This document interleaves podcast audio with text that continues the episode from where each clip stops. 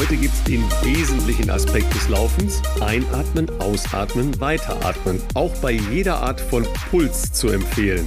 Im Bestzeit-Podcast von Philipp Flieger und Ralf Scholz. Ja, Philipp, wir, dachten ja bis jetzt oder bis letzte Woche, als wir unseren Gesprächspartner gebeten haben, äh, wir wüssten, was Einatmen und Ausatmen so mit uns macht, aber, aber nein. Man kriegt die Frage ja ab und an mal gestellt. Ähm, die Leute schreiben auf Instagram, was, wie, was ist dein Atemrhythmus? Wie, trainier, wie, trainierst du, wenn du Intervalle machst? Äh, und dann boah, konnte ich da irgendwie nie eine vernünftige Antwort drauf geben, weil ich atme halt so wie, keine Ahnung, intuitiv, sage ich jetzt mal. Ähm, deswegen bin ich natürlich sehr gespannt, was uns später äh, Yassin Seiwasser erzählen wird. Du hast tatsächlich äh, ihn sozusagen bei uns eingeladen, denn er hat ja ähm, wie soll ich sagen, äh, Top-Sportler äh, wie Frank Stäbler wieder für Olympia fit gemacht, ähm, nachdem die, oder nachdem der, so muss man sagen, ähm, nach der Covid-Infektion da ziemliche Probleme hatte und äh, hat ihn auf jeden Fall wieder für Tokio fit gemacht. Ja, über die ganzen äh, Verbindungen, Verknüpfungen, ähm, wo sich unsere Wege mal zumindest virtuell gekreuzt haben und so, das, äh, da kommen wir gleich noch zu. Jedenfalls ein ganz spannendes Feld, das man wirklich in Deutschland noch wenig beachtet hat. Ähm, aber wir werden gleich lernen, dass er auch äh, an sehr prominenter Stelle im deutschen Sport äh, unterwegs ist. Auf jeden Fall, Leute, ähm, ihr werdet uns auch äh, schweigend erleben. Ja, das, das, kommt nicht oft vor, äh, weil wir tatsächlich ähm, konkrete Übungen äh, machen durften ja, mit äh, Yasin. Und die dürft ihr natürlich dann auch nachher mitmachen. Es ist wirklich hochspannend ja, äh, und wirklich erstaunliche Dinge, die äh, also ich so nicht erwartet hatte, obwohl ich mich da schon mal ein bisschen mit befasst habe. Ja, weil ich habe ja eine Zeit lang auch mal echt schlecht Luft gekriegt und so. Und dann ähm, war das halt geboten. Ja, äh, Luft kriegen war ja am Wochenende auch wieder Trumpf, weil es ist ja immer Trumpf, wenn du an anfängst, irgendwie äh, auf die Uhr zu schauen oder bestimmte Ziele zu erreichen. Ja, es war ja wirklich ein Action-Wochenende. Wir hatten euch ja schon angekündigt, okay, Konstanze Klosterhalfen ist äh, beim ersten Diamond League in, in Doha gelaufen. Das war schon Freitag, das ist schon so weit weg für mich, I don't know. Ähm, da hat sie ganz schön kämpfen müssen mit, äh, mit ihrer ersten internationalen Härteprüfung über 1500 Meter. Aber das ist auch hart, ja, wenn du so von Halbmarathon 10 Kilometer wieder zurückkommst auf 1500, du weißt das viel besser, Philipp, dann ja. ist da plötzlich wieder Vollgas angesagt nach 1200 Metern. Ja, Vollsprint praktisch. Da konnte sie leider noch nicht ganz mithalten, aber ähm, das wird schon. Und wir sind natürlich auch ein bisschen stolz. Ja, und wir haben ehrlich gesagt auch ein ganz klein bisschen drauf spekuliert. Äh, wir sind tatsächlich ja mit unserer Folge mit Konstanze äh, zitiert worden, weil so viel Interviews oder äh, Zeit gewährt sie ja durchaus nicht unbedingt jedem. Ja, und da ähm, ja, sind wir ein bisschen stolz. Ja. Das dürfen wir auch sein, glaube ich. Also, dass wir das dann möglich gemacht haben, da war ja auch eine gewisse Ausdauer verlangt, sozusagen, dass wir das irgendwann äh, terminfindungstechnisch überhaupt auf die Reihe bekommen haben.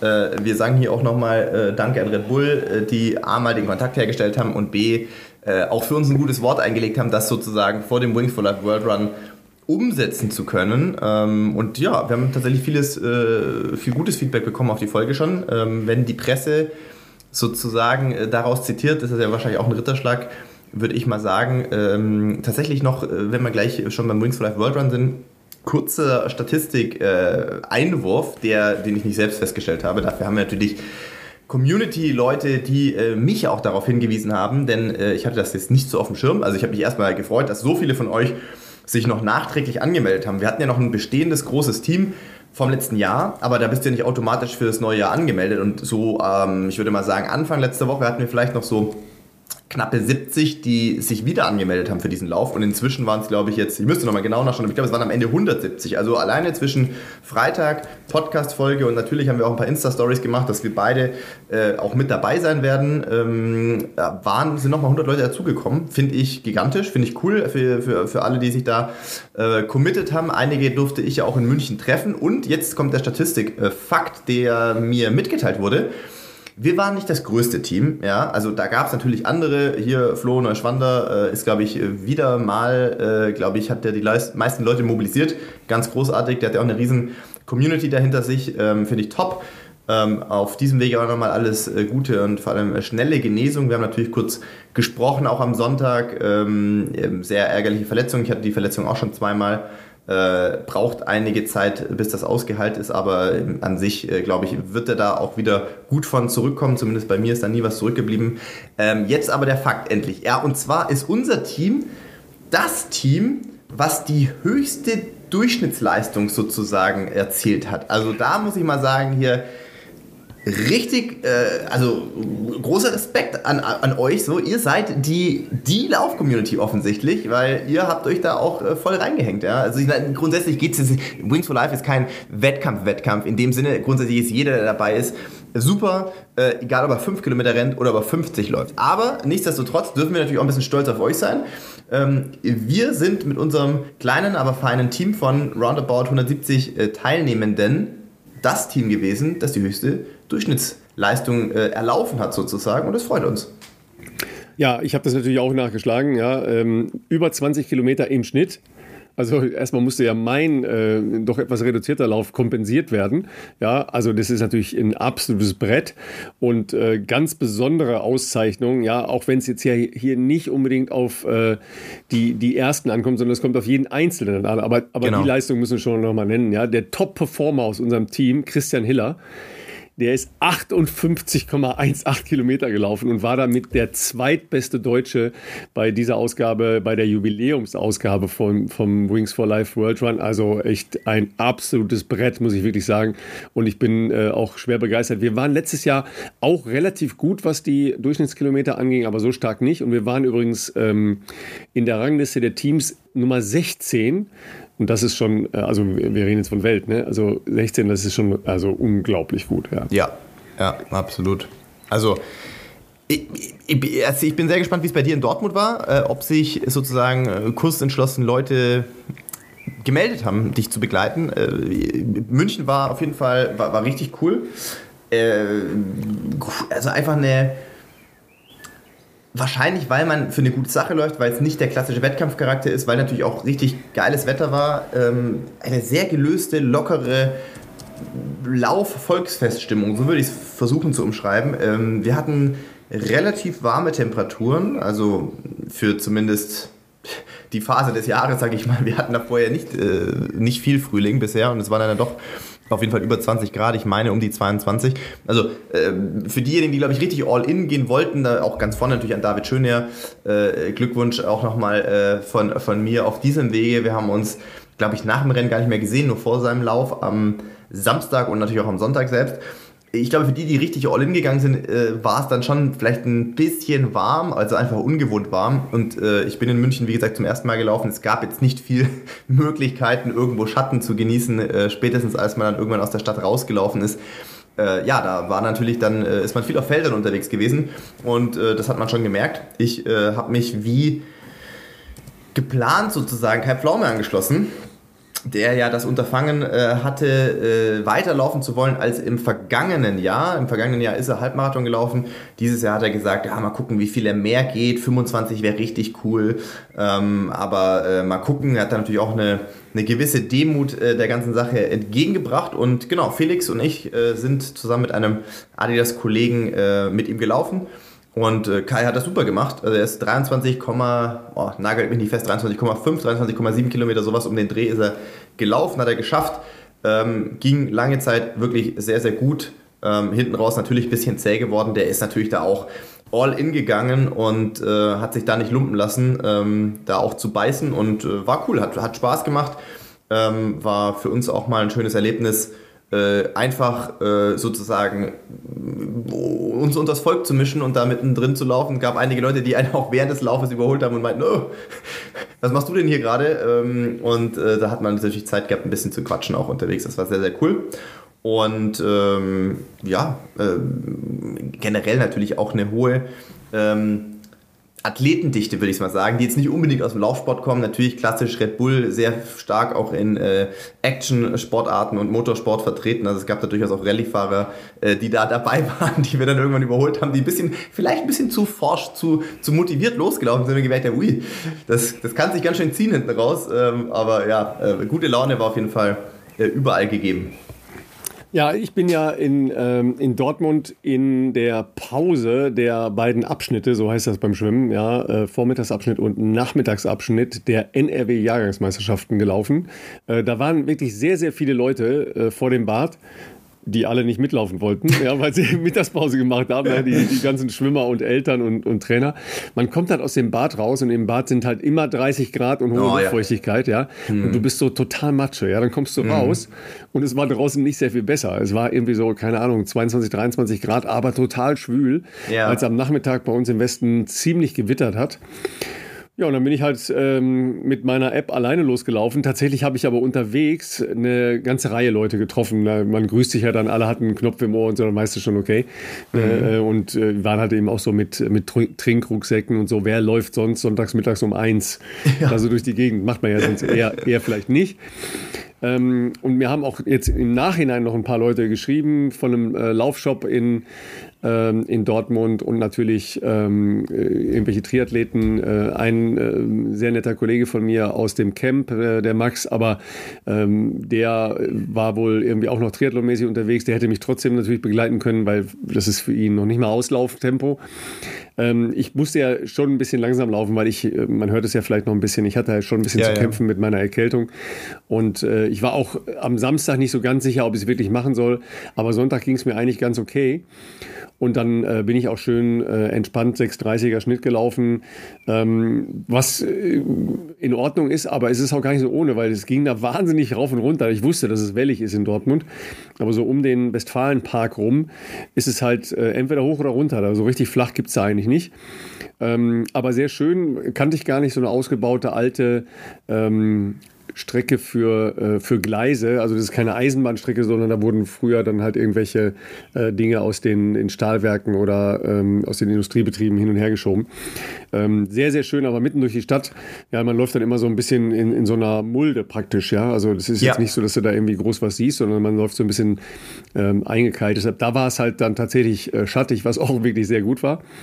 Naja, und dann bin ich halt da meine äh, 11,5 Kilometer gelaufen, bin noch dreimal um den Block gelaufen am, am Bad. Dann musste ich aber auch ähm, wieder rein, weil dann ist meine Kleine wieder geschwommen. Also ich habe genauso diesen, äh, diesen Slot da genutzt und das war auch äh, sehr in Ordnung und hat Spaß gemacht. Ich, ich war froh, dass ich ein bisschen was beisteuern konnte, nachdem ich ja im letzten Jahr wegen äh, Nachtzeit das nicht geschafft hatte. Ne? Und darum geht es ja, ja, dass, genau. wir, dass wir alle. Ich hab, dafür habe ich doppelt gespendet. Weiß nicht, ob du das gesehen hast. Ne? Also, also im Vorhinein schon. Äh, ich wollte aber ja. noch, ein, noch ein paar Zahlen und ein paar, äh, paar Menschen erwähnen. Ja, ja sehr gerne. Ähm, also insgesamte Teilnehmerzahl, hast du schon gelesen zufällig? Äh, nee. 206.728. Wow. Das ist mal ein Brett, oder? ja, Teilnehmerzahl in Deutschland, was schätze? Hm, Teilnehmerzahl in Deutschland, boah, ich sag jetzt einfach mal 25.000. 32.210. Boah, das ist stark. Das, ist viel, ne? Stark. Das ist echt ja. viel, ja. Sehr, sehr viele in Polen, natürlich auch sehr viele, äh, da gibt es in, in Posen gibt's halt eine, äh, auch einen sehr, gro äh, sehr großen Community-Lauf. Und in Wien natürlich auch, klar, äh, ist ja ähm, logischerweise eine Initiative, die aus Österreich kommt. Ähm, bester Läufer weltweit, hast du gesehen? Guter alter Bekannter? Ähm, ja, der Gewinner vom letzten Jahr, oder? Ich habe ihn noch im Livestream verfolgt, als wir quasi wieder in der in der Red Bull Base waren, äh, das war wieder Jo Fukuda, ne? Jo Fukuda, genau. 69,01 Kilometer. Komplett krass. Also komplett das krass. Wahnsinn, das war ne? nochmal deutlich weiter als letztes Jahr, meine ich. Ja, es ist natürlich auch immer so ein bisschen eine Frage des Wetters äh, jeweils. Ja, der ist in äh, Shinjuku gelaufen. Ähm, das ist, meine ich, ein Stadtteil von Tokio, wenn mich nicht alles täuscht. Und ähm, der zweite, ähm, das war einer aus der polnischen ähm, Lauf-Community, Dariusz Nozinski, 68,39. Also der war jetzt auch nicht sehr viel weiter dahinter. Die hatten aber dann beide einen riesen Vorsprung über fünf Kilometer auf den dritten. Ja, also das ist schon echt ein Brett. Ne? Und, äh, aber der dritte, ja. da muss ich auch noch kurz eine Anmerkung machen. Also wir kamen dann ja irgendwann wieder zurück äh, in Olympiapark ja. und in diesem Red Bull Media Center lief natürlich der Livestream. Ja. Und so konnten wir dann quasi dort vor Ort noch verfolgen, was geht vorne so ab, haben gesehen, mhm. wie weit David Schöner gelaufen ist und so weiter. Und ich weiß nicht genau, weil ich ja natürlich selbst gelaufen bin, habe ich den ersten Teil nicht gesehen. Aber der Rumäne Andrei Bugacci, ja. den haben wir zu diesem Zeitpunkt in einem Stadion laufen sehen, alleine. Ja. Der ist im Stadion gelaufen, richtig. Ja, ja jetzt haben das wir uns nur gefragt, der ist, ich, der ist komplett der, im Stadion gelaufen. Das haben wir befürchtet, aber wir haben gesagt, das kann, ja, das kann doch nicht, das ist doch, also das ja Wahnsinn ist das doch. Ja. Wir dachten, vielleicht ist, ist in Rumänien denen die Strecke ausgegangen sozusagen, weil niemand damit gerechnet hat, dass die jemand so weit kommt und dann haben nee, sie einfach das in ein Stadion am Ende verlegt glaube, und gesagt, ich glaube, der ist, äh, der ist alleine per App gelaufen, ich das richtig Ach, gelesen du, habe. Ja, ja. Das ist ja wirklich irre, also das ist ja wirklich brutal. Ey. 63,15 Kilometer ist der gelaufen, also mein, der war jetzt ein Stück weg von den anderen, aber laufen wir bitte 63 Kilometer im Stadion. Im Stadion, das ist ja wirklich verrückt. Ey. Ja, ja, krass. Das sind ein paar Runden, ja, äh, soweit kann ich nicht Kopf rechnen. Äh, ich kann euch dann lieber erzählen, also David haben wir ja schon erwähnt, ne? Äh, wirklich, ja, Chapeau, Chapeau, Platz 7 mein weltweit. Lieber. Ja, Platz 7 weltweit mit 61,6 Kilometern ist auch wirklich sehr, sehr gut. Ja. Ja, was ich tatsächlich festgestellt habe, weil ich äh, heute Morgen wirklich mal ein bisschen länger durchgescrollt bin durch die Ergebnislisten, vergleichsweise sehr viel weniger Weltklasse Frauen unterwegs. Mhm. Ähm, Deshalb trotzdem natürlich äh, Chapeau und Glückwunsch an äh, Kasia Skoda, die äh, Polin, Polin die 55,07 Kilometer als, äh, als Beste. Und Stefanie Hansen ähm, war beste Deutsche mit 42,76. Das ist äh, natürlich alles aller Ehren wert, gar keine Frage. Aber es war auffällig, dass insgesamt der Frauenanteil deutlich kleiner war als in den letzten Jahren. Das ist schade, ja. Mädels, meldet euch an. Das ist eigentlich eine wirklich coole Veranstaltung.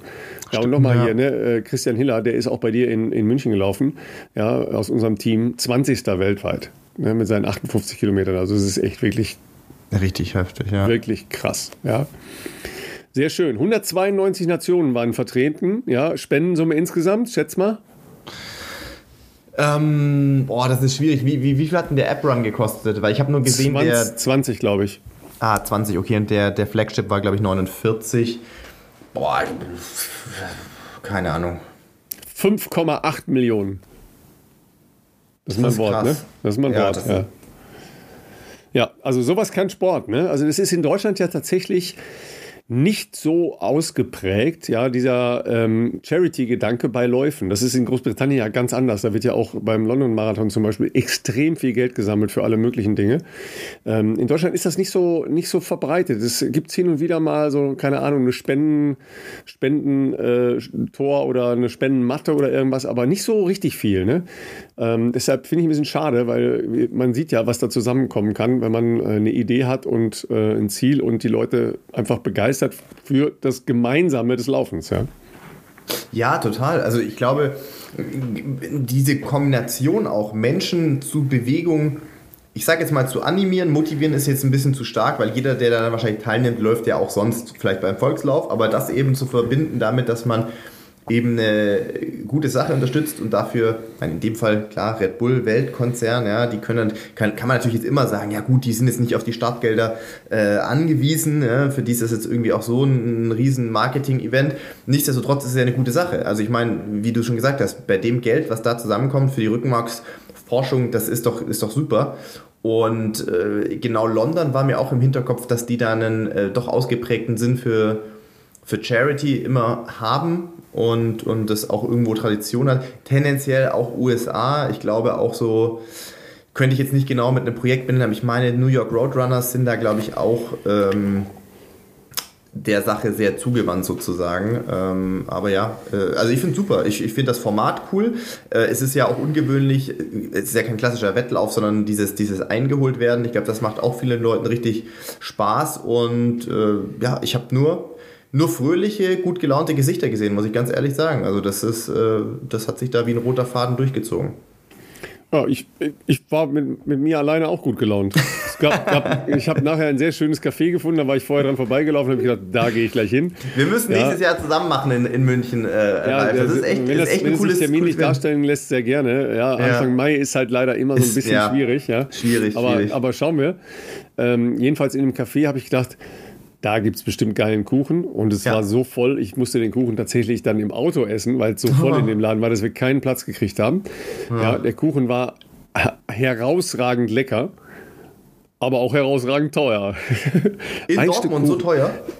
Ich habe auch wirklich nicht damit gerechnet. Ich habe gedacht, okay, Dortmund schon noch ein bisschen anders als Köln oder Düsseldorf oder so. Also insgesamt habe ich gedacht, okay, das wird so ein okayer Preis sein. Ne? In, in, Köln zahlt sie inzwischen sowas wie 3,50, 3,80 für ein oh ja. Stück Kuchen, ne? sowas in dem Bereich. Der Kuchen hat 4,80 gekostet. Das war schon, das ist schon eine andere Hausnummer. Was war ja. da, was war da äh, beinhaltet? Der war sehr, sehr lecker. Das war sehr, sehr lecker. Alles okay. Ja, aber Inflation, Babys, ist das nicht mehr. Ja, nee, nee, nee, das ist schon. Ich, da wird, ähm, glaube ich, auch ganz schön an der einen oder anderen Stelle draufgeschlagen. Ich weiß nicht, ob das eine, eine coole Nummer ist, weil wenn ich schon anfange, über Preise von Kuchen nachzudenken, dann habt ihr euren härtesten, euren härtesten Freund äh, vergrault. Das ist nicht gut. Ne? Ja, das schneidet man sich mittelfristig ins eigene Fleisch. Absolut. Nachher fange ich dann wieder an, selber zu backen. Ja. So, dann ja. haben sie verloren. Ich hatte ja letzte ja, Woche überleg schon, mal, du jetzt mit, so mit, Schockerlebnisse mit, beim Brot kaufen. Du wirst ja, mit der Family da Kaffee und Kuchen äh, irgendwie. Ja, die waren ähm, natürlich dabei. Die waren ja, die ja, waren ja genau. logischerweise dabei. Ne? Kannst du mal drei, mal vier noch rechnen und dann, ja. kommt noch ein Kaffee dazu. Kaffee ist auch nicht günstiger geworden. Ja, es ist schon, das läppert sich dann äh, ganz schnell. Ja, ne, und, und die Kleine natürlich äh, vier Starts, äh, drei, drei Bestleistungen. Ja, die musste natürlich auch ein großes Stück Kuchen haben, ja. Selbstverständlich. Weil sie, war, weil sie war leider ein bisschen schlecht gelaunt, weil der letzte Start war nicht so, wie sie erhofft hatte. Ja, und trotz der Bestleistung war sie dann ein bisschen schlecht gelaunt und brauchte dringend, dringend Kuchen. Wer kann das nicht verstehen? Also ich auf jeden Fall. Kuchen ist immer gut und generell auch balsam für die Seele, selbst wenn alles andere ja schon nah am Optimum war. ja, ja, aber so, du weißt ja, ne, daraus sind halt ja die, die, äh, die Ehrgeizigen, die, äh, die Sportler an sich gemacht. Ne? Kommt mir sehr bekannt vor, klingt nach einem äh, jüngeren alter Ego sozusagen. Also das äh, sehe ich mich auf jeden Fall wieder in der Situation. Genau, eigentlich alles eingerissen, ne? aber irgendwas, irgendwas passt nicht. Ne? Und man dann, findet immer das Haar in der Suppe, wo man dann sagt, ah, so ein ganz schlechter Wettkampf eigentlich. Eigentlich war es gar nicht gut. Also es ist, äh, ja, Wochenende ja, zum ja. Vergessen, ne? genau. Ja. genau so, ja. Fünf Strecken für deutsche Meisterschaften klar gemacht, aber war scheiße. ja, ja, ist, ja. Ja, so sind sie, ne? Die kleinen ehrgeizigen Dinger. Aber alles gut. Ne? So, was müssen wir noch, äh, was müssen wir uns noch angucken? Jetzt geht es ja so langsam wieder los, ne? Mit, mit Bahnleichtathletik und so, ja. Da wird man schon ein bisschen unruhig. Ja, es gab ja, ich habe schon Schwierigkeiten gehabt, das äh, ganze Wochenende zu verfolgen irgendwie, weil es ja, ist so viel gleichzeitig ja dann, schon wieder passiert mache ich ja dann immer nachts, wenn du schon schläfst. Ja. Ähm, es gab ein sehr cooles Event im Centennial Park in Atlanta. Da hat, ja. glaube ich, sehr, sehr, sehr, sehr lange nichts mehr stattgefunden. Ähm, da haben sie eine blaue Bahn einfach mal in den Park reingelegt. Das ist der alte Olympiapark äh, von den Olympischen Spielen 1996, sehr lange her. Und ähm, die, die Leichtathletik war wieder so ein bisschen, ne, bisschen rangebracht an die Leute. Äh, das sah sehr, sehr gut aus. Ähm, da gab es keine längeren Läufe, aber da gab es Gina Lückenkämper, die 11.00 gelaufen ist, obwohl sie wohl laut eigener Aussage ähm, keinen guten Start hingelegt hat. Also äh, da, äh, da passieren aber ein paar Sachen. Auf der einen Seite ist das natürlich eine schöne Nummer gewesen und so, haben sie auch gut, gut aufbereitet und alles. Aber die Idee dazu, die ist ja weit über 100 Jahre alt. Ja, vor, vor 100 Jahren gab es das alles schon. Ne? In die Stadt rein, Wettkämpfe, Profi-Wettkämpfe, gegeneinander rennen in der Stadt. Ja, da, da waren die Bilder noch alle schwarz-weiß und die Straßen, Straßen waren aus Staub. Ja, es ist erstaunlich, dass das so verloren gegangen ist. Ja, weil in den USA gibt es ja gerade eine ganz ja. krasse Diskussion über die Reformierung der Leichtathletik, weil die halt im Vergleich zu anderen Profisportarten äh, medial so abgehängt werden. Ne? Ja.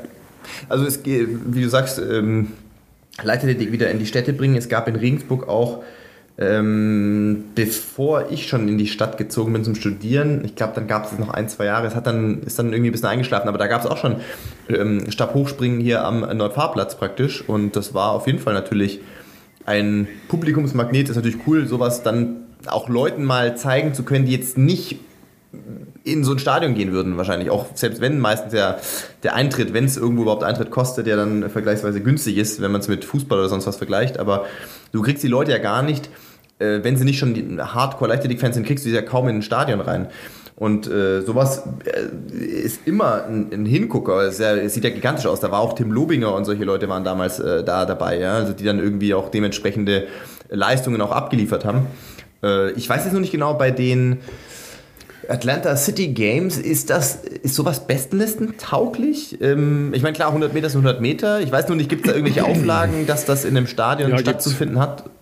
Nee, im Stadion muss es nicht stattfinden. Äh, es gibt natürlich Auflagen äh, für die Vermessung der, äh, der Bahn. Ne? Also die darf, ja. darf, eine bestimmte Neigung natürlich nicht ähm, überschreiten und äh, so Rahmenbedingungen müssen schon stimmen, elektronische Zeitnahme, bla bla bla. Ja, das kann man ja alles ja. herstellen. Ne? Also die sind ja da zum Beispiel auch 150 Meter gelaufen, aber geradeaus an einem Stück. Okay. Das ist dann okay, nicht okay. bestenlistenfähig, ne? weil genau, äh, das nicht zu vergleichen ist mit einer Kurve, weil in der Kurve läuft man halt einen Takt langsamer. Ähm, ja. das, äh, das kann man alles herstellen. Ist ja auch immer die Frage, muss das immer alles bestenlistenfähig sein? Ja, geht es nicht Klar. manchmal dann, dann einfach um, um erstmal ein Event, um dann für die großen Sachen, ja, weil die hatten sich ja zum Beispiel auch von den Weltmeisterschaften in Eugene Großes erhofft, haben es ja dann nicht geschafft, das Ding auszuverkaufen, wo, obwohl es das kleinste Stadion der WM-Geschichte war. Das mhm. ist, äh, da haben sie, im, haben sie einfach versagt im Marketing, ja. Ähm, so, und wenn du dann mal wieder überlegst, okay, was machen wir denn eigentlich, dann muss man wieder zurückkommen und, und muss halt wieder überlegen und muss dann eher mit den Ideen von vor 100 Jahren anfangen und sagen, okay, wie kann man das denn zeitgemäß aufbereiten? Ne? Weil darum geht es ja dann, äh, vielleicht eine, eine, gute alte Idee zeitgemäß aufzubereiten. Und das ist da jetzt geglückt äh, und gut gemacht worden. Und ähm, ich habe jetzt so nebenbei immer schon versucht, nochmal ähm, ein eine Datei zu finden, die ich extra mir gespeichert hatte. Und zwar gab es ähm, tatsächlich ähm, in Großbritannien vor etlicher Zeit ein, ein ganz fantastisches Format für Laufen. Und zwar mhm. war das so mit, so mit so einem Ausscheidungscharakter. Vielleicht finde ich das gleich noch. Ja, aber vielleicht kannst du in der Zeit ähm, unseren Partner ähm, vorstellen. Und dann ähm, habe ich das in der Zeit vielleicht gefunden. Der ist, wie sollte es zu anstrengenden Wochenenden auch anders sein? Ja, mal wieder AG1. Ja, von Athletic Greens. Ja, einmal mehr unser Dauerpartner AG1, der auch diese Folge äh, für euch sozusagen präsentiert und ermöglicht. Ähm, es ist äh, ja ein Evergreen hier in unserem Podcast äh, AG1. Das sind 75 hochwertige Inhaltsstoffe, Vitamine, Mineralstoffe, Botanicals, Bakterienkulturen und weitere Mikronährstoffe mit hoher Bioverfügbarkeit, die natürlich vom Körper optimal aufgenommen werden. Und warum AG1? Ja, das äh, Ralf hat schon gesagt, es ist äh, ein optimales, eine optimale Unterstützung für euren Körper, wenn ihr vielleicht viel Sport treibt, wenn ihr äh, einen stressigen Job habt, wenn ihr viel unterwegs seid, reist äh, und nicht immer gewährleisten könnt, dass äh, ihr über die Nahrung alle Nährstoffe aufnehmen könnt, die wichtig sind, um natürlich gesund zu bleiben und natürlich auch leistungsbereit zu bleiben. Das Gute daran ist, ihr habt die Möglichkeit, ein Monatsabo da abzuschließen. Da kriegt ihr dann über unseren äh, Link, den wir auch in den Show Notes wieder haben werden, www.athleticgreens.com-bestzeit, bekommt ihr eben eure Monatspackung entspannt immer zum 1.1. vor die Tür gestellt. Da ist noch ein praktischer Shaker dabei, eine Aufbewahrungsdose, fünf Travel Packs, ja, kann man immer entspannt irgendwo in den Rucksack reinschmeißen und ein Jahresvorrat an Vitamin D3. Ähm, ja, zubereitet wird das Ganze sehr entspannt. Ihr nehmt einfach einen Messlöffel AG1, 250 Milliliter kaltes Wasser und äh, mischt das Ganze 60 Sekunden in eurem Shaker und dann seid ihr ready to go. Ähm, ja, im Sommer, ich mag es noch ganz gerne, noch ein bisschen frischen Zitronensaft reinzumachen, schmeckt noch ein bisschen frischer und ähm, ja, ist äh, für mich aus meinem Alltag nicht mehr wegzudenken. Also schaut da gerne mal vorbei, www.athleticgreens.com-. Bestzeit. So, und in der Zwischenzeit habe ich es auch gefunden. Das ist nämlich wirklich eine ganz tolle Geschichte. Und das sind wirklich auch Facetten des Laufens, die total verloren gegangen sind. Also wir haben das ja schon das ein oder andere Mal, glaube ich, in unseren historischen Rückblicken äh, behandelt, dass gerade in äh, den angelsächsischen Ländern, äh, nicht zuletzt in Großbritannien, auch wegen der Wettleidenschaft, professionelles äh, Laufen und äh, Wettlaufen schon zu Beginn des letzten Jahrhunderts ein, ein absoluter Burner und ein absolutes äh, Publikumsmagnet war. Und jetzt geht es um ähm, eine Veranstaltung, die äh, sowohl in Schottland stattgefunden hat, als auch in, äh, in London. Und zwar geht es dabei um einen äh, Läufer, der heißt äh, William oder hieß William Cummings, geboren mhm. 1858, also ist schon eine Weile her. Ne? Der war Weltmeister der Distance Runner so richtig mit einem Gürtel, weißt du, mit, wie ein Boxing-Gürtel. Ja, so und diese Weltmeisterschaft, die wurde halt äh, in einer Serie von äh, One-on-Ones, Head-to-Heads ausge, ausgetragen und zwar über die Distanzen eine Meile, vier Meilen, zehn Meilen. Okay. Ja, das wurde an drei verschiedenen äh, Renntagen, zweimal in London, einmal in Edinburgh, äh, ausgetragen. Ja, und beim entscheidenden äh, Zehnmeiler in London waren 25.000 Menschen wegen dieses Duells im, im Stadion. Wow. Ja, nur mal so als Idee. Ja. Und dann äh, haben die sich da äh, die Karten gelegt und äh, der Kollege ist, ähm, ist da ähm, dann World Champion, ne? darunter macht man es ja dann nicht, ja, World Champion, ich sehe hier gerade das Foto davon, das ist halt wirklich so ein, ein Ledergürtel mit drei so fetten Medaillen drauf, ähm, wie, beim, wie beim Boxen, ja. Ich wollte sagen, stell mir so wie beim Boxen ein bisschen vor. Ja, aber jetzt überleg mal, so, so ein Format, das ist jetzt wirklich über 100 Jahre her, ja, so ein Format einfach mal übersetzt in die heutige Zeit, also ich kann mir schon vorstellen, dass das funktioniert, ja, und ähm, weißt du, wer das ausgegraben hat, diese Geschichte? Nee. Du kennst ja Schottland, ne? Du kennst dich gut aus in Schottland, ne? Ich super kenne mich aus in Schottland. Ja. Da bin ich Experte, kann man du, sagen. Du kennst ja die, äh, diese Großstadt Renfrewshire. ich habe keine Ahnung. Ja, da kommt ein Mann her, den du jedenfalls kennst. Und der hat da nämlich, in, da gibt es so ein kleines Laufmuseum, der hat halt da seine, äh, seine Medaille und äh, seine, ähm, seine Ausrüstung, seine Great Britain Ausrüstung hinterlegt. Der Mann heißt Callum Hawkins. Nein. Ja, ja, um den ist es ein bisschen still geworden zuletzt. Ich habe mich schon ja, tatsächlich das gefragt, ist richtig, aber der, ähm, der, der äh, habe ich gelesen, habe ich gelesen, der hatte im vergangenen Jahr eine schwere Operation ähm, und ist noch nicht wieder fit. Das war äh, in, in der Vorbereitung für Olympische Spiele hatte ich mich mit dem nochmal befasst, weil der war ja äh, Vierter ähm, bei den Weltmeisterschaften in Doha bei diesen wirklich schwierigen Rennen ähm, ja. und die Medaille war von den äh, Commonwealth Games. Ne? Der kommt jedenfalls da aus dieser Gemeinde und ähm, dem ist dieses, äh, der ist da ein bisschen stöbern gegangen in den Archiven und dem ist dieses Format und, und dieser William Cummings und diese ganze Geschichte äh, untergekommen und dadurch ist die jetzt wieder äh, aufgepoppt. Ne? Fand ich sau spannend. Äh, hab, weißt du, manchmal habe ich ja so so ein bisschen Trüffelschwein der äh, Laufgeschichte und äh, ja. dann fällt mir sowas ein. Das hatte ich jetzt schon seit Wochen offen und ähm, das wollte ich euch unbedingt mal mitgeben, weil das spannend ist. Ja, überleg mal, 25.000 Leute, zweimal ein Rennen da, ein Zehnmeiler, ähm, weil es halt um den Weltmeistertitel geht. Ich kann mir das vorstellen. Ich mache den Ringsprecher, kein Problem. Ja, vorstellen kann ich mir das auch. Also vor allem 25.000 Leute mal zu mobilisieren in äh, ein Leichtathletikstadion zu gehen oder für einen, einen Laufwettbewerb, da muss schon, müssen schon die European Games äh, hier in, in München sein. Ja, vielleicht eben nicht. Ja, weil es, vielleicht braucht man eben dann nur äh, zwei Veranstalter, so eine Idee und ein äh, paar coole Leute, die sich richtig die Karten legen, ja, und, äh, und, äh, und, und transportieren durch äh, Social Media. Ähm, ich bin mir eigentlich sicher, also 25.000 ist viel, aber sagen wir mal 5.000 Leute, ja, Zwei Rennen in Regensburg, eins in Berlin. Ja. Umgekehrt. Let's go. Könnte, könnte funktionieren. Ja, ich ich würde auch, würd auch meinen, äh, meinen Frack anziehen dafür extra. Also für den Ringsprecher. Nicht zum Laufen. ist ja Quatsch. Aber du müsstest vermutlich laufen. Mit Boxhandschuhen. Aber du hast schon, du hast schon richtig trainiert dafür, habe ich, hab es zu mir vorhin erzählt, ne? Ähm, also, ich hatte jetzt kurz ein kleines, äh, ja, einen kleinen Internetaussetzer hier, aber ich vermute, du spielst an auf das Krafttraining, ähm, was ich heute absolvieren durfte. Ähm, ja, wir, waren, wir haben das heute ein bisschen geschoben, weil ich morgen relativ eingebunden bin. Wir haben morgen einen kleinen Drehtag. Ähm, deswegen habe ich heute mein Krafttraining reingelegt ähm, in die Mittagspause von äh, meinem Coach hier. Und ich, ich, ich versuche das jetzt gerade alles ein bisschen vielseitiger zu machen. Und er wiederum weiß, er braucht keine Rücksicht mehr auf mich nehmen, weil ich jetzt nicht mehr primär äh, irgendwie versuche, irgendwie alles leistungsmäßig äh, im Laufen rauszuholen. Deswegen sind wir da ein bisschen experimenteller unterwegs und äh, beackern auch Bereiche, die in den letzten Jahren vielleicht eher ein bisschen zu kurz gekommen sind, also sprich irgendwas im Oberkörper. Und äh, da haben wir heute eine kleine, ja, weiß gar nicht, wie man das nennt, so schon eine gewisse Ausbelastung gemacht, äh, Bankdrücken.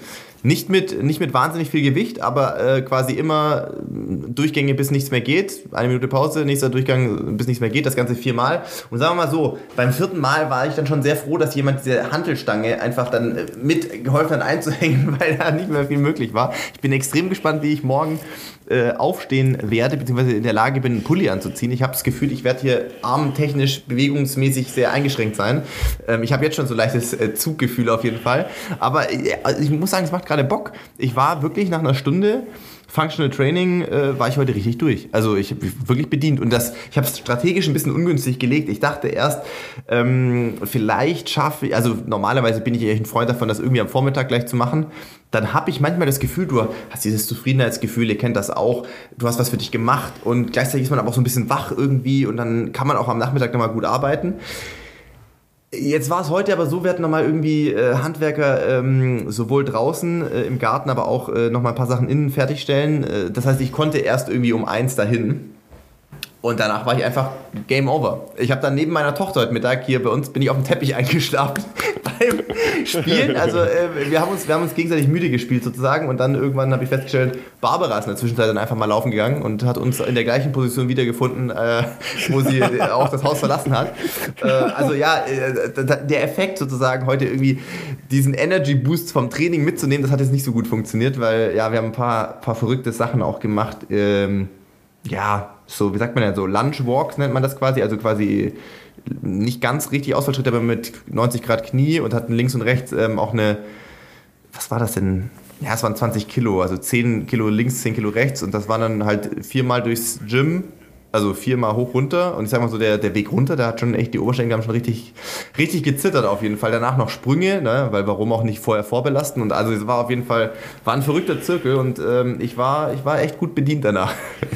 Also die Wahrheit, ihr Lieben, ist natürlich ganz anders. Ja, die Wahrheit ist, Philipp möchte gerne der zweite Ryan Hall werden. ja. das ist, der, inzwischen, nicht der inzwischen zum Michelin-Männchen mutiert ist, ja, weil der Hardcore-Krafttraining macht. Absolute ja. Maschine ist der Typ, ey. Und dann ist Philipp zu seinem äh, Physio und Trainer und hat gesagt, bitte einmal umfangen, ja, weil so geht es nicht weiter. Jetzt hat er schon gleich die nächste Konfektionsgröße bestellt, nur um mal wieder neue Sachen zu kriegen. Ja. Dabei hatten wir doch gerade diese Diskussion über die Sinnlosigkeit Sinnlosigkeit von Krafttraining, nee, nicht von Krafttraining, falsch, falsch, falsch, nicht von Krafttraining, sondern von Bankdrücken, ja, ähm, während unseres kleinen Laufes mit Tim Tonda in Hamburg. Ja, der ja von seinem äh, Orthopäden berichtete, der sagte, Leute, Stimmt. Bankdrücken ist totaler Schwachsinn, Klammer auf, aber nur, wenn man nicht gleichzeitig Zugübungen für die andere Seite macht. Also, Richtig. Vergesst die Zugübung nicht, dann könnt ihr das Bankdrücken auch lassen, weil Freibad-Saison kommt, ist bald. Ja, und Philipp möchte da mal richtig mit dem Bizeps spielen. um Gottes Willen. Also das glaube ich, das ist glaube ich nicht. Also ich sag mal, wer, wer Ryan Hall nicht kennt, googelt mal Ryan Hall und ich weiß nicht, was da bei Google für ein Treffer kommt. Im Zweifelsfall ja, es googelt noch Marathon. Keine, keine hochformatigen Bilder mehr von ihm. Ja, also der war wirklich, ich würde mal tippen, dass der mindestens so groß war wie ich. Also zumindest hat er auch immer sehr groß in diesen äh, Elitefeldern gewirkt und war extrem dünn äh, als Marathonläufer. Der war Profi, ne? Der ist eine 204er Zeit mal in Boston sogar gerannt, hoch. Also klar, ihr wisst Boston und so. Ähm, offiziell ganz, was ganz einfach, Boston, ihr wisst, ganz einfach. Äh, äh, offiziell, ich weiß nicht, ob es offiziell als seine Bestleistung geführt werden darf. Nee, darf nicht, ein, darf nicht. Genau, und, aber er ist das schon mal da gelaufen und natürlich ist Boston ein harter Kurs. Also könnt ihr euch ungefähr vorstellen, dass der Typ sehr, sehr krass war. Und warum auch immer, ich weiß nicht, was ihn dazu getrieben hat, aber auf jeden Fall hat er dann ähm, nach seiner Karriere äh, den Kraftsport für sich entdeckt. Und ich habe mir nie für möglich gehalten, dass jemand vom Körpertyp so, also der halt extrem ausgezehrt war, so aussehen kann irgendwann. Also jetzt mal davon ausgehen, dass er das irgendwie mit legalen Mitteln hinbekommen hat. Ich hoffe mal nicht, dass er da jetzt irgendwas sich eingeworfen hat, aber äh, der sieht auf jeden Fall, den, ich, du erkennst nicht wieder. Und ich habe ihn einmal getroffen in Frankfurt. Da war er, äh, glaube ich, mit seiner Frau beim Marathon äh, mhm. und sind ja. tatsächlich auch haben kurz gequatscht. Ich habe auch sogar ein Foto, glaube ich, mit ihm gemacht äh, vorm, vorm Wettkampf-Office und ich dachte mal, Alter, der Typ ist ja zwei, zweimal so breit wie ich. Und man sieht ja, ich bin, kaum. genau, ihr kommt kaum an dem Flur vorbei. Also äh, ja, das, das strebe ich jetzt nicht unbedingt an. Ich glaube, da wäre äh, wär Barbara jetzt auch nicht ganz so happy, aber ähm, also ein bisschen mehr, bisschen mehr Oberkörperkraft schadet, glaube ich, nicht für einen Marathonläufer. Äh, oder generell. Also erstmal, ja du hast, du hast eine, eine, kleine Tochter, die musst du auch jetzt, wenn die größer die wird, relativ schnell können, schwerer, stelle ich gerade so fest. Auch. Aus, ja. ja. Außerdem hast du immer noch Baustellen, ja. Auch da muss man mal anpacken können jetzt, ne? Absolut. Kann ich immer sagen, ah, ich Wochenende lauf und so lieber nicht. Mach du nee, mal, Barbara. Absolut. Also das äh, generell ist natürlich ja, also das war heute ein Aspekt des Trainings. Wir machen schon alles drumrum, klassische Rumpfübungen, da gehören natürlich auch dazu, äh, auf Petsyball und so weiter. Ähm, wir haben heute eine fancy Übung gemacht gemacht mit so TRX-Schlingen. Das habe ich jetzt noch nicht gemacht. Das ist leider sehr schwer zu beschreiben, aber im Prinzip, wo du die Hände über dem Kopf in der Schlinge hast und du lehnst dich komplett auf die eine Seite und ziehst dich so raus. Also es geht ziemlich auf den Latt eigentlich dann. Und das war auch richtig eklig, muss ich sagen. Habe ich noch nie gemacht, aber hat auf jeden Fall auch gut ge geburnt. Ähm, nee, macht mir gerade Spaß, äh, da in anderen Bereichen ähm, einzutauchen sozusagen. Laufen kommt auch nicht zu kurz. Wie gesagt, gestern zumindest äh, mit Kai Pflaume 23,5 Kilometer gerannt.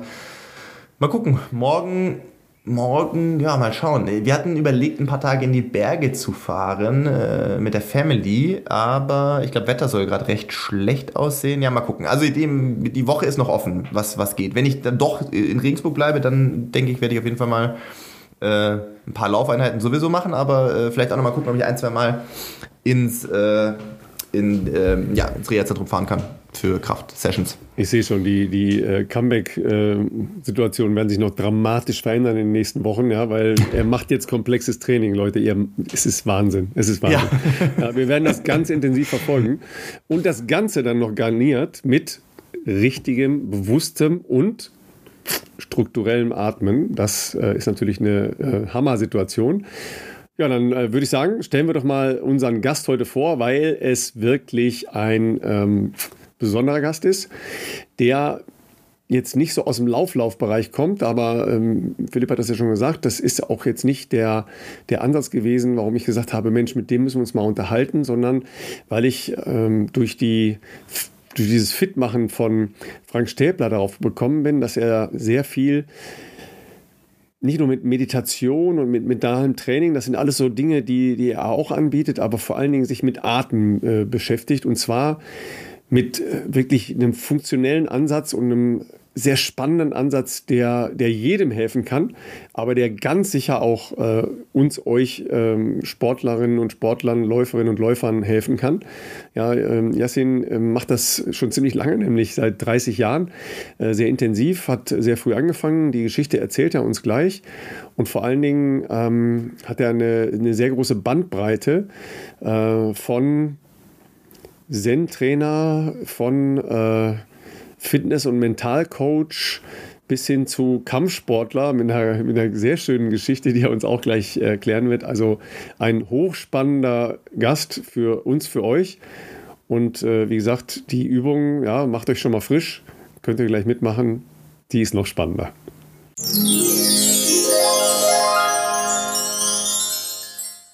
Hier kommt der Mentaltrainer, Kampfsportler und Experte für Atemtechniken, Yasin Seiwasser. Art of Life nennt er sein Programm. Ja, dann sagen wir herzlich willkommen in unserer kleinen Bestzeit-Show. Ähm, wir sind jetzt ja mit dir hier in einem Thema, das beim Laufen so ein bisschen untergeht. Ja? Äh, sich, sich selbst wahrnehmen, äh, atmen, ja, was passiert eigentlich so mit einem selber? Weil Laufen gehört ja zu diesen Selbstverständlichkeiten, über die man nicht mehr nachdenkt. Ja, aber ich, ich sage jetzt erstmal, wir sind schon mittendrin. Ich sage jetzt erstmal, äh, willkommen bei uns. Äh, ja, sehr schön, dass du Zeit hast für uns. Leg ruhig los. Danke für die Einladung. Ja, es ist, eine, es ist, wie Ralf schon sagte, ähm, beim Laufen ja zumindest mal so, dass ich auch immer wieder, äh, teils äh, über Social Media, teils aber natürlich auch im persönlichen Gespräch, wenn man irgendwo die Fans äh, trifft, klassisch Marathonmesse, sagen wir mal Berlin, äh, kommt doch auch immer mal wieder so die Frage auf, ähm, was hast du eigentlich für eine Atemfrequenz, wenn du irgendwie Race Pace läufst oder sowas? Und ich muss gestehen, also ich habe halt als kleiner Junge mal mit Leichtathletik angefangen und habe das dann sehr, sehr lange gemacht, irgendwann sogar auch beruflich gemacht und äh, ich habe mir da nie Gedanken drüber gemacht, aber ich hab, mich hat es immer beschäftigt, dass andere Leute da so eine, so eine gewisse Anleitung äh, gerne hätten und ich konnte es ihnen nie geben, weil das irgendwie bei mir äh, intuitiv passiert ist. Wenn ich locker laufe, atme ich weniger, äh, aber ich glaube, das kann man natürlich sowohl im Spitzensport natürlich professionalisieren, aber auch für die breite Masse, glaube ich, mal Handlungsempfehlungen geben, die uns hier ja primär zuhört. Was würdest du sagen? Kannst du, kannst du da äh, den Leuten besser helfen als das, was ich sagen konnte? Also hauptsächlich ist der Atem unser, unsere Lebensnahrung Nummer eins. Das bedeutet, die Menschen vergessen sehr schnell, dass man das, was man nicht sieht, dass das existent ist. Wir zum Beispiel im Sport kümmern uns sehr viel um sogenannte Nutrition, also Ernährung. Mhm. Und die Menschen, das kann man sehen, messen, Man kann es wiegen, man kann die Kalorien zählen, man kann die Vitamine teilweise nachweisen. Das ist der grobstoffliche Teil der Ernährung und damit kümmert sich, also darum kümmert sich der Mensch sehr stark, weil es sichtbar ist, vergleichbar ist. Man kann etwas messen. Subtiler als das Essen ist das Wasser schon. Damit kümmert, also darum kümmert sich die Menschheit schon viel, viel weniger. Es ist subtil. Aber ohne Essen können wir 30 Tage auskommen, ohne Wasser zwei bis vier Tage. Also umso subtiler die Energie und desto wichtiger ist sie. Das heißt, weniger, wir können weniger Tage mit Wasser auskommen, bedeutet, dass es für den Körper essentieller ist. Da kommt schon mal die Frage, die Qualität des Wassers. Was kann man da beachten? Und das ist ein Riesenthema für sich, weil wir bestehen zwei Drittel aus Wasser. Und dann kommt die unsichtbare Nahrung und das ist die Luft. Wie lange können wir ohne Luft auskommen? Vielleicht einige Minuten. Wenn es ein Apnoe-Taucher ist, schafft es vielleicht mal 20 Minuten, aber es sind Minuten. Und diese Minuten, das bedeutet, das ist die Nahrung für jede Zelle des Körpers. Wir atmen ein, wir atmen aus, da passieren Millionen Prozesse. Was da passiert, das ist unglaublich, das wissen wir noch nicht mal. Und jede Zelle des Körpers ist damit im Endeffekt direkt in der Lebensnahrung. Wie wir atmen, die Qualität des Atems beeinflusst unglaublich viel. Für die Kraft, für die Ausdauer, für die Emotionen, für alles im Endeffekt. Und das Wort Atem, das war in vielen alten Sprachen gleichbedeutend wie Geist. Und wir sagen ja, wenn du begeistert bist, du bist inspiriert. Inspira heißt auf Lateinisch einatmen. Inspira. Espira heißt ausatmen. Und wenn wir sagen, der hat einen guten Spirit, der hat einen guten Geist, Spirit ist Spira, das heißt atmen. Und Espirito Santo, der Heilige Geist im Endeffekt, das ist im Endeffekt immer der Atem. Der Atem ist der erste Atemzug ist unser Leben. Der letzte Atem ist sogenannt der physische Tod. Also Atem ist unglaublich wichtig und der Mensch ist halt natürlich sehr grobstofflich. Deswegen haben wir erstmal diese unsichtbare Energie vollkommen verlassen. Und wenn wir da jetzt in die Tiefe gehen, dann gibt es ein sehr langes Thema. Deswegen mache ich hier kurz einen Punkt und warte auf eure Fragen. Also das, das klingt ja äh, schon jetzt in so vielen Bereichen äh, spannend, ähm, ja. dass du deinen äh, Flug äh, ja verschieben musst. Ja, du, hast, du hast leider einen Anschlusstermin. nee, aber ähm, Nimm uns erstmal vielleicht einmal mit, ähm, wo du herkommst, äh, wie deine Connection zum Sport ist, äh, was du äh, gemacht hast. Auch da ein kurzer Abriss, weil äh, dein Lebenslauf ist umfangreich und äh, vielschichtig, ja. Also im Alter von acht Jahren habe ich mit Kampfkunst angefangen. Also im Endeffekt normal traditionelle Kampfkunst, Karate, dann im Judo-Verein ein bisschen Taekwondo, so die traditionellen Kampfkunst, verschiedene Techniken. Und was ich gesucht habe, war etwas Allumfassendes. Meistens war der Kampfsport oder die Kampfkunst, die ich ausgeübt habe, immer sehr spezifisch. Das bedeutet, Karate war nur das, Judo war nur Greifen, Werfen, Taekwondo war nur Fußtechniken. Und ich habe immer etwas Komplexes gesucht. Mit der Zeit habe ich dann verschiedene Kampfsportarten gemacht, habe es gemischt, habe alles in einen Topf gemacht und dazu gleichzeitig habe ich mich immer gefragt, wie kann ich meinen Körper wie kann ich meine Kapazität so gut wie möglich, die Kraft meines Körpers oder mein Potenzial ausschöpfen? Und dann bin ich natürlich auf Themen gestoßen. Psychologie, Ernährung in dem Fall, dann Atemtechniken, dann habe ich mich bisschen mit den Shaolin befasst, dann mit den Samurai. Ich habe dann sehr schnell lernen dürfen, dass Samurai, gute Samurai-Krieger bei Zen-Meistern Unterweisungen bekommen haben. Das heißt Meditation. Da habe ich mich mit dem Thema Meditation sehr viel beschäftigt. Man weiß in der Meditation, der Beginn der Meditation ist immer Aufmerksamkeit auf Atemtechniken. Und dann ging's los. Hawaii, hawaiianische Techniken, tibetanische Techniken und, und, und, also weltweit. Später dann habe ich natürlich abgekürzt, selber Wettkämpfe gemacht, autodidaktisch, bin deutscher Meister geworden in der härtesten Vollkontakt-Sportart. Das ist das Mixed Martial Arts heutzutage. Oh, wow. Früher noch Free Fight. da hatte ich dann in Dresden als Autodidakt mich beworben per E-Mail und der Organisator meinte nur per E-Mail, er findet über mich nichts im Internet, dass es sehr gefährlich ist, damit zu kämpfen. Es sind alles Maschinen und Profis und wenn ich da mitmache, er könne mir so gut wie garantieren, dass ich Kanonenfutter dort bin. Und ich müsste halt auf meine eigene, ja, auf, auf meine eigene Verantwortung dort teilnehmen. Habe ich gemacht und das war ein Achtmann-Turnier in Dresden damals. Das heißt drei Kämpfe und alle müssen Knockout sein oder Aufgabe. Da habe ich dann gekämpft, habe die Kämpfe für mich entscheiden können und den deutschen Meister, der fünf Jahre zu der Zeit unbesiegt war, habe ich in drei Sekunden K.O. gehauen. Das ist der schnellste Titelkampf K.O. weltweit. Und ich muss dazu sagen, ich war körperlich nicht gut vorbereitet, habe auch keinen Trainer gehabt, kein Sparring. Ich habe absolut technisch und körperlich viel weniger drauf gehabt wie meine Gegner. Aber ich war geistig extrem vorbereitet durch meine vielen Jahre Vorbereitung. Das heißt Affirmationen, Atemtechniken, dieses Suggestionen, das habe ich mir jeden Tag aufgeschrieben. Ich habe das visualisiert. Und es ist tatsächlich eins zu eins so gewesen. Ich habe ja immer geschrieben, der Deutsche, also der, ich bin deutscher Meister, der Gürtel ist bei mir und ich habe mir das nur vorgestellt, wie meine Hand hochgeht. Und das habe ich so implementiert, dass es wie ein Traum war letztendlich, wo ich das dann gewonnen habe und nach Hause gefahren bin, habe ich mir gedacht, Träume werden wahr. ja, und ja, so ging dann die Reise.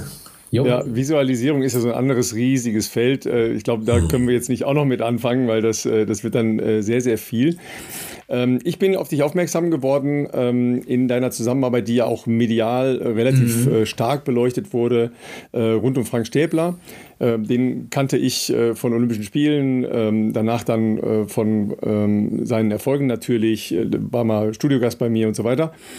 Und dann ähm, ist er ja auch in, in Probleme geraten ähm, nach seiner Covid-Erkrankung. Ähm, und da kam dein Name erst mal äh, ins Spiel. Und da habe ich gedacht, hm, das äh, klingt in vielerlei Hinsicht spannend, weil es ist, äh, so wie du sagst, man denkt wenig über Atmen nach, wenn man nicht irgendwann mal Probleme hatte damit. Und das ist natürlich, äh, wenn man entweder chronische Erkrankungen hat oder eben auf so einer Geschichte wie Covid rauskommt, anders geworden, auch im Leistungssport anders geworden, wobei ähm, eigentlich ja das sich Bewusstmachen von Atmen äh, zum Leistungssport im Prinzip dazugehören sollte, oder? Auf jeden Fall, wie ich gesagt habe, mhm. das ist die wichtigste Komponente für Kraft und Energie. Also man kann sich sehr schnell müde atmen, wenn man falsch atmet. Oder man kann auch noch ganz viel Kraft und Sauerstoff, ich sag mal, in die Toleranz bringen, dass man noch viel mehr Power hat. Atmung ist ein sehr, sehr wichtiger Teil für alle Sportarten, unabhängig jetzt was, aber ich sag mal grob oder ist für die gesamte Menschheit wichtig. Weil wir Menschen atmen halt unser Leben lang durch. Das ist das Einzige, was wir durchmachen. Alles andere können wir mal aussetzen, wir können mal fasten, wir können mal ein bisschen Wasser vielleicht auf Wasser verzichten, wir können auch mal auf Essen verzichten. Auf alles können wir verzichten im Endeffekt, außer auf den Atem. Mhm. Und Deswegen ist diese Komponente eines der wichtigsten Tools für die gesamte Menschheit, fürs Wohlbefinden wie auch für die Leistung. Und du, aber genau, also du arbeitest quasi als eine Art Coach sozusagen, ähm, der sozusagen die Erfahrungen und das, was du selber, also dir angelesen hast, aber natürlich auch selbst an dir ausprobiert hast, äh, weitergibst sozusagen. Und ähm, wie, wie, also hast du schon mit vielen anderen Athleten, Sportlern gearbeitet oder anders gesagt, wie kam Frank Stäbler, ähm, für diejenigen, die zu Hause jetzt sind und vielleicht gar nicht wissen, wer Frank Stäbler ist, wir haben ihn gar nicht äh, vorgestellt. Äh, Frank Stäbler ist ein äh, sehr erfolgreicher äh, Ringer gewesen. Ähm, ich bin mir nicht sicher, er hat die Karriere inzwischen, glaube ich, beendet, meine ich, gelesen mhm. zu haben, nach nach Tokio war das da, glaube ich, oder? Genau. Äh, genau, richtig. Aber genau, also äh, extrem erfolgreicher Leistungssportler, Ringer über ganz, ganz viele Jahre, äh, auch aus meiner schwäbischen Heimat. Äh, insofern äh, auch mir schon früh ein Begriff gewesen. Ähm, wie lief das ab? Also hast du schon im Ringen, klar, Ringen ist natürlich auch ein Kampfsport, aber hast du da schon Connections gehabt oder ähm, wie, wie kam das zustande? Also ich war vor einigen Jahren als Speaker in einem Event und mhm. Frank Stäbler war auch als Speaker dort eingeladen. Ah. Und wir haben uns im Backstage kennengelernt. Ich kannte ihn schon vom Namen. Er hat auch etwas von mir gehört gehabt. So haben wir uns sehr schnell kennengelernt und wir haben mhm. uns ein bisschen ausgetauscht und haben sehr schnell festgestellt, dass wir so gleiche Frequenzen haben, energetisch. Er hat damals ein Buch gelesen, Der Pfad des friedvollen Kriegers von Dan Millman. Das war in der Zeit und hat mir sehr euphorisch davon berichtet Mhm. Witzigerweise war ich zwei Wochen vorher mit den Millman in Costa Rica auf ein Camp mit dem Autor. Der hat, mhm. also, der ist jetzt mittlerweile 77 Jahre alt, hat über 30 Millionen Bücher in 29 Sprachen weltweit. Wow. Und macht ganz viel in, in so, also wirklich sehr gute Lebensschule. Und habe ich ein Bild gezeigt, wie ich mit den Millman vor einer Woche noch war und sage, ja, das ist ja witzig, du erzählst mir von dem Buch. Und dann haben wir uns sehr gut, also sehr schnell kennengelernt, sehr gut verstanden. Und da wir beide ja Glatze haben, können wir uns auch nicht in die Haare kriegen. so, so, einfach kann das sein, ne? Genau, ja, auf, auf jeden Fall haben wir uns dann haben wir die Telefonnummern ausgetauscht und ich habe ihm erzählt, wie ich auch ein bisschen arbeite, was ich mache. Ich habe ja auch viele, viele Jahre selbst in der Kampfkunst selbst trainiert und mhm. habe auch viele Leute unterrichtet, habe meine Erfahrungen gesammelt, war auch weltweit unterwegs. Und dann haben wir uns regelmäßig mal getroffen, also immer wieder mal in Zeitabständen, so einige Male im Jahr haben wir uns getroffen zum Essen, zum Trinken, haben uns ausgetauscht. Ich habe ihm auch dann ein, zwei Techniken mal mitgegeben. Und dann kam seine Covid-Zeit. Also der hat damals, ich sag mal, körperlich einen Strich durch die Rechnung bekommen. Der hat Probleme gehabt mit dem Knie, dann mit der Schulter, dann kam Corona. Und dann war der natürlich bei seinen vertrauten Ärzten, die ihm aber alle gesagt haben, dass es jetzt nichts mehr wird, das ist zu kurzfristig zur Olympiade. Und dann hat er einen Test gemacht, wurde bei dem Test also sehr schlecht abgeschnitten, musste abbrechen. Das ist der Leistungstest mit diesem, der EKG-Test, im Endeffekt dieser Leistungstest mit drei Minuten 8 kmh, drei Minuten 10 kmh und dann immer wieder so bis circa 16, 18 kmh. Das ist normal für Sportler. Er mhm. musste bei 14 kmh abbrechen. Hm. Ja, und dann war er natürlich sehr down. Hat, also ihm, in ihm ist eine Welt zusammengebrochen, weil er sehr diszipliniert ist. Also nochmal, er ist dreimal Weltmeister gewesen in verschiedenen Gewichtsklassen und sein Traum war die Olympiade. Nachdem er drei Tage lang zu Hause gesessen hat und sehr depressiv geworden ist und seine Ärzte ihm absolut alle Hoffnung genommen haben, bin ich ihm eingefallen. Und dann hat er mich angerufen und hat gefragt, du machst doch was mit Atemtechniken, glaubst du, du könntest mir helfen? Und ich war an dem Moment in meinem japanischen Raum hier und habe dann intuitiv gesagt, komm morgen zu mir, das kriegen wir hin, ich mach dich fit. Wie ich das genau anstelle, das weiß ich noch nicht, aber das kriegen wir hin. Und ich wusste das intuitiv einfach. Und der Instinkt oder das, die Intuition hat mehr Intelligenz als Intelligenz. Und so habe ich das einfach vertraut. Und dann kam er zu mir und dann habe ich einen Trainingsplan zusammengestellt, habe ihm strikte Hausaufgaben gegeben mit Atemtechniken morgens und abends. Und zusätzlich, das muss ich auch sagen, es war nicht nur Atemtechniken, weil wir Menschen sind sehr komplex. Wie vorhin der Ralf auch gesagt hat, Visualisation ist ein großes Thema. Wir haben sehr viel, wir haben Bewusstsein, Unterbewusstsein, wir haben ganz viele Komponente. Der Mensch ist sehr komplex. Und ich bin auch sehr komplex in meiner Ausbildung, also in meiner eigenen Lebensausbildung. Und so habe ich ihm auch ganz vieles mitgegeben als Multivitaminpräparat für Körper, Geist und Seele. Schwerpunkt war Atem. Die, der Atem ist die Brücke von Geist und Körper. Und so haben wir das hinbekommen. Nach drei Wochen waren, die, waren wir in der Pneumologie. Er wurde dann erstmal zum ersten Lungenfunktionstest aufgefordert und hat 132 Prozent rote Blutkörperchen gehabt. Also wie wenn jemand natürlich irgendwas Verbotenes einnimmt. Und hat die Ärztin das auch gefragt, sagte, nee, ich mache nur Atemtechnik, da war die sehr verwundert. Drei Wochen später waren wir im Olympiazentrum und hat er seinen Rekord ums Fünffache gebrochen auf dem Leistungstest, ohne Medikamente. Das heißt, innerhalb sechs Wochen haben wir ihn auf 100 Prozent oder 100 plus Prozent haben wir ihn trainiert mit diesen Techniken und zusätzlich natürlich noch sein eigenes Training. Und so haben wir es geschafft. Und da habe ich ihm gesagt, gut, das lassen wir jetzt nicht so stehen, das bringen wir raus in die Welt. Da haben wir so eine Kooperation ausgemacht. Da haben wir das halt, weil er medial auch bekannt ist, haben wir das medial dann nach außen gebracht. Und so sitzen wir jetzt hier zusammen, weil das ein Grund davon ist. Hm, ja, absolut. genauso, genauso geht es, ja. Also da, da werden natürlich äh, viele dann sofort hellhörig, weil mich das schon lange gewundert hat, dass das Wichtigste, was Sportler machen, wie du richtig sagst, nämlich einatmen und ausatmen, in den allermeisten Trainingsroutinen keine Rolle spielt, sondern nur auf Intuition. Da muss ich natürlich jetzt kurz nochmal drüber nachdenken, weil du gesagt hast, es ist viel intelligenter, als wenn man das mit der Intelligenz begreift. Aber ähm, Leistungssportler atmen ja, ähm, ich würde jetzt sagen, zu 80 Prozent sicher intuitiv, nicht bewusst und schon gar nicht in Form von Übungen, die tatsächlich in der ähm, täglichen oder wöchentlichen Routine implementiert sind. Wie hast du das erlebt im Leistungssport? Ähm, wie, wie, sind die Leute dir da begegnet und ähm, warum machen es so wenige? Also warum es so wenige machen, hatte ich am Anfang gesagt, weil es unsichtbar ist. Der Mensch glaubt mhm. nicht daran, was er nicht sieht und was er nicht hört. Also er muss es sehen, fühlen und hören.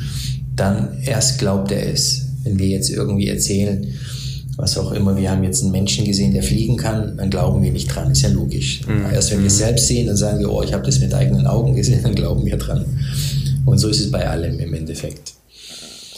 Die Atmung ist unsichtbar. Sie ist heute noch in der Wissenschaft ein Phänomen. Es ist sehr, sehr schwierig zu, zu berechnen, zu wiederzugeben, zu beweisen, was da genau passiert. Es ist anders wie beim Grobstofflichen, was man dann immer sehen kann, berechnen kann wie zum Beispiel beim Essen oder bei anderen verschiedenen äh, Substanzen.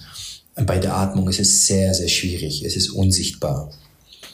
Deswegen machen es erstmal sehr wenig Menschen, weil da ist nichts zum Festhalten. Wenn ich ins Krafttraining gehe, dann sehe ich, heute habe ich 10 Kilo gedrückt, morgen drücke ich 11, übermorgen drücke ich 15. Mhm. In drei Total Monaten, messbar. Genau, in drei Monaten kann ich 50 Kilo und sage, boah, und ich sehe auch an meinem Körper Veränderungen. Ja. Im mentalen Training oder im Atemtraining sieht man das nicht. Man kann es nur selbst erfühlen, dass man dann mehr Konzentration hat, mehr Ausdauer hat, sich schneller regeneriert oder ruhiger ist in Stresssituationen. Aber man kann es nicht messen. Man kann es auch nicht sehen. Und man kann auch nicht sehen, wie man sich verbessert hat. Das ist das Nächste. Die Menschen fangen damit an und sehen zum Beispiel nicht, dass sie sich verbessert haben, wie beim Krafttraining. Und dann hören die meisten auch damit auf. Und es ist schwierig, etwas Unsichtbares einfach, man muss erstmal mit dem blinden Glauben drangehen, weil man hat ja nichts zu messen. Aber theoretisch natürlich, so wie ich es jetzt gerade erkläre, macht es ja Sinn. Das ist, da gibt es ja was dahinter. Deswegen erstmal machen es ganz, ganz wenig Menschen auf der ganzen Welt und ich denke mal, es jetzt gerade aufgrund von Corona, weil es natürlich uns mhm. den Atem weggenommen hat und die Maske und, und, und, sind viele Menschen aufmerksam geworden, was da überhaupt, was es auf sich hat mit dem Atmen. Das heißt, im Negativen ist irgendwas Positives noch drin gewesen jetzt. Und ja, das ist ein Grund mit dem Atem. Das war ich die glaube, eine Frage, ja. Ja, ich glaube, äh, wie du schon sagst, man oder auch Ralf eingangs ja schon sagte, wenn dir erstmal etwas fehlt oder sich negativ verändert, merkst du erst, dass es davor anders war. Ne? Also klassischer, ich jetzt auch mit dem, mit dem leistungssportlichen Background, klar, ähm, man, man hast irgendeine Verletzung, dann merkst du, okay, du musst was tun, um da wieder zurückzukommen, dass das heilt und so. Und das ist natürlich vielleicht der Klassiker. Ähm, und Atemschulung oder Atemtechniken es gibt sicherlich Sportarten, wo das, glaube ich, extrem wichtig ist. Du hast gesagt, du hast ähm, äh, klassische Kampfkunst äh, zu Beginn sehr viele verschiedene Sachen gemacht. Ich glaube, dass da Atemtechniken ja schon auch eine Rolle spielen. Gefährliches Halbwissen bei mir. Ich äh, habe leider nie Karate gemacht, aber ich glaube, da spielt das grundsätzlich schon irgendwo eine, eine Rolle in, in, in, in dem Gesamtablauf was jetzt vielleicht beim Schwimmen, beim Turnen, hier bei mir Leichtathletik laufen, eine untergeordnete, also natürlich trotzdem sehr wichtig, aber irgendwie in der Trainingspraxis eine extrem untergeordnete Rolle spielt. Und es ist auch interessant, dass man natürlich, ich musste da sehr viel drüber nachdenken, gerade über das Grobstoffliche im Gegensatz zu dem, was man nicht sieht es stimmt, wenn ich jetzt mal klassisch überlege, Olympiastützpunkte haben verschiedenste Experten äh, auch angestellt, äh, auf, auf deren äh, ja, Fachwissen ja dann Athleten, Athletinnen zugreifen können. Ne? Was haben wir da? Wir haben natürlich irgendwie einen Ernährungsberater, hast du vorher schon gesagt, das ist so ein Ding. Ähm, du hast äh, verschiedenste vielleicht auch äh, Physiotherapeuten, Trainingswissenschaftler, auch das im weitesten Sinne messbar mit Werten oder so. Ähm, man hat vielleicht inzwischen auch schon, ich weiß nicht, ob es an allen OSPs ist, da bin ich vielleicht auch ein bisschen zu weit weg inzwischen, aber Mentaltrainer und das geht jetzt ja schon in so eine Richtung, also da würde ich jetzt sagen, haben die meisten wahrscheinlich mit Atemtechnik auch noch nicht viel am Hut, aber so dieses äh, Sport, Psychologie, Mentaltrainer, ey, vor zehn Jahren, ich meine, ich bin jetzt auch schon äh, 35, vor zehn Jahren war das ja irgendwie noch, also da hat man ja gefühlt, wurde es ja noch fast stigmatisiert, wenn man gesagt hat, man arbeitet mit einem Mentaltrainer zusammen, weil irgendwie mhm. dann halt damals noch gesagt gesagt wurde, so ja, weiß nicht, du hast irgendeinen Knacks oder sowas, das ist ja auch ganz anders heutzutage. Also das ist ja total anerkannt. Aber tatsächlich, ähm, jetzt jemand, der sich so äh, immanent mit Atemtechniken und so befasst wie du, kenne ich bislang niemanden, sage ich jetzt mal, in Deutschland. Du wirst, du darfst mich da gerne korrigieren, vielleicht gibt es mehr Menschen noch, die ähm, da so eine, so eine umfassende, komplexe Ausbildung wie du haben in Deutschland. Ähm, du müsstest ja mit dem, was du da tust, ähm, extrem gefragt sein in einer, auch in der leistungssportlichen Welt. Ich denke, da ist beispielsweise natürlich da, wo das viele Geld auch ist, äh, irgendwo direkt an Fußball oder sowas. Ähm, wie, wie ist das? Also, weil das ist ja was, was jedem Sportler, jeder Sportlerin extrem viel weiterhelfen kann. Atmung, aber auch natürlich dieses äh, Thema Richtung Fokus und äh, konzentriert sein etc. Ganz losgelöst davon, jetzt bei Frank hat es einen Anlass gehabt mit einer Erkrankung, aber du kannst ja auch, wenn du vermeintlich gesund bist, dich noch weiter optimieren sozusagen. Mhm. Also bei mir ist der große Vorteil, dass ich, wie gesagt, sehr komplex an die Sache herangehe. Atemtechniken mhm. wie ist ein, ein Schwerpunkt, das ist so wie mhm. der Hauptteil. Mhm. Dann natürlich gibt es immer Individualitäten, also wir haben immer Persönlichkeiten, die sind sehr verschieden. Mhm. Das heißt, man muss mhm. auch ein Einfühlungsvermögen haben. Durch meine Kindheit, ich habe das jetzt natürlich nicht erzählt, aber ich habe ganz, ganz viel natürlich erlebt, bis ich acht Jahre mhm. alt war, von hier und da. Und das ist also eine spannende Reise gewesen. Da habe ich als Kind immer sehr aufmerksam alles aufgesaugt. Ich spreche auch sieben Sprachen und die habe ich in der Schule nur Deutsch und Englisch gelernt, also Schulenglisch gelernt, aber den Rest habe ich mir durch Hören angeeignet. Wow. Und ich spreche sehr fließend Brasilianisch, also Portugiesisch, Italienisch, Spanisch, Türkisch, Arabisch, Deutsch und Englisch. Und da habe ich ein sehr gutes Einfühlungsvermögen, eine Intuition entwickelt, was genau jemand braucht. Deswegen beim Frank wusste ich, okay, wir kriegen das hin, aber wie wusste ich noch nicht. Mhm. Das gleiche ist, ich bin ja bei Werder Bremen Mentalcoach seit eineinhalb Jahren in der Bundesliga. Ah. Und ich habe dort vor eineinhalb Jahren mich vorgestellt und da waren die in der zweiten Bundesliga zehnter Platz. Das heißt, wir haben fünf Monate noch Zeit gehabt zum Aufstieg, was normalerweise absolut unmöglich ist für das Otto-Normalverbraucher-Denken. Mhm. Ich kannte keinen, weil ich mich mit Fußball gar nicht beschäftigt habe. Ich bin da aufgetreten, habe gesagt, wenn ich hierher komme, komme ich nur für den ersten Platz hierher. Und wenn ich hierher komme, steigen wir auf, ansonsten komme ich nicht. Das ist mein Glaube. Wenn ihr euch dafür öffnet, werden wir das schaffen. Da haben sich die Fußballer, weil die haben, wie du auch wusstest, die haben viele Sportpsychologen schon gehabt bis dahin. Mhm. Sportpsychologen arbeiten sehr in der Psychologie, also der A, B, C mhm. und das Gelernte. Ich habe mhm. eine sehr komplexe Herangehensweise. Also ich kenne mich wirklich aus mit ganz vielen Komponenten. Von der Ernährung, wie wir es besprochen haben, bis zu der Nahrung für die Seele, für den Geist durch die Atmung, Bewusstsein, Unterbewusstsein, Hypnose und, und, und. Also ich habe einen riesen Werkzeugkoffer. Und dann habe ich angefangen dort zu arbeiten als Coach für Einzelsportler plus die Gruppe. Und da habe ich das halt zusammengebracht und die sind auch aufgestiegen. Dann sind die jetzt, also seitdem bin ich auch bei, bei Bremen, deswegen fliege ich heute nach Bremen. genau, ich bin dort äh, Mentalcoach. Aber der Mentalcoach heutzutage, wie du gesagt hast, ist sehr einseitig. Mhm. Die sind in der Motivation, die motivieren die Jungs, zeigen ihnen natürlich die Erfolgsstories und haben vielleicht die ein oder andere Ankermethoden noch. Das ist ganz gut, aber da gibt's halt natürlich noch viel mehr und viel effektiver, weil der Mensch gerade sehr komplex ist. Und da habe ich einen sehr großen Vorteil. Und weil du gesagt hast, ich bin sehr gefragt, ich bin noch für hm, die Verhältnisse bin ich noch ziemlich unbekannt.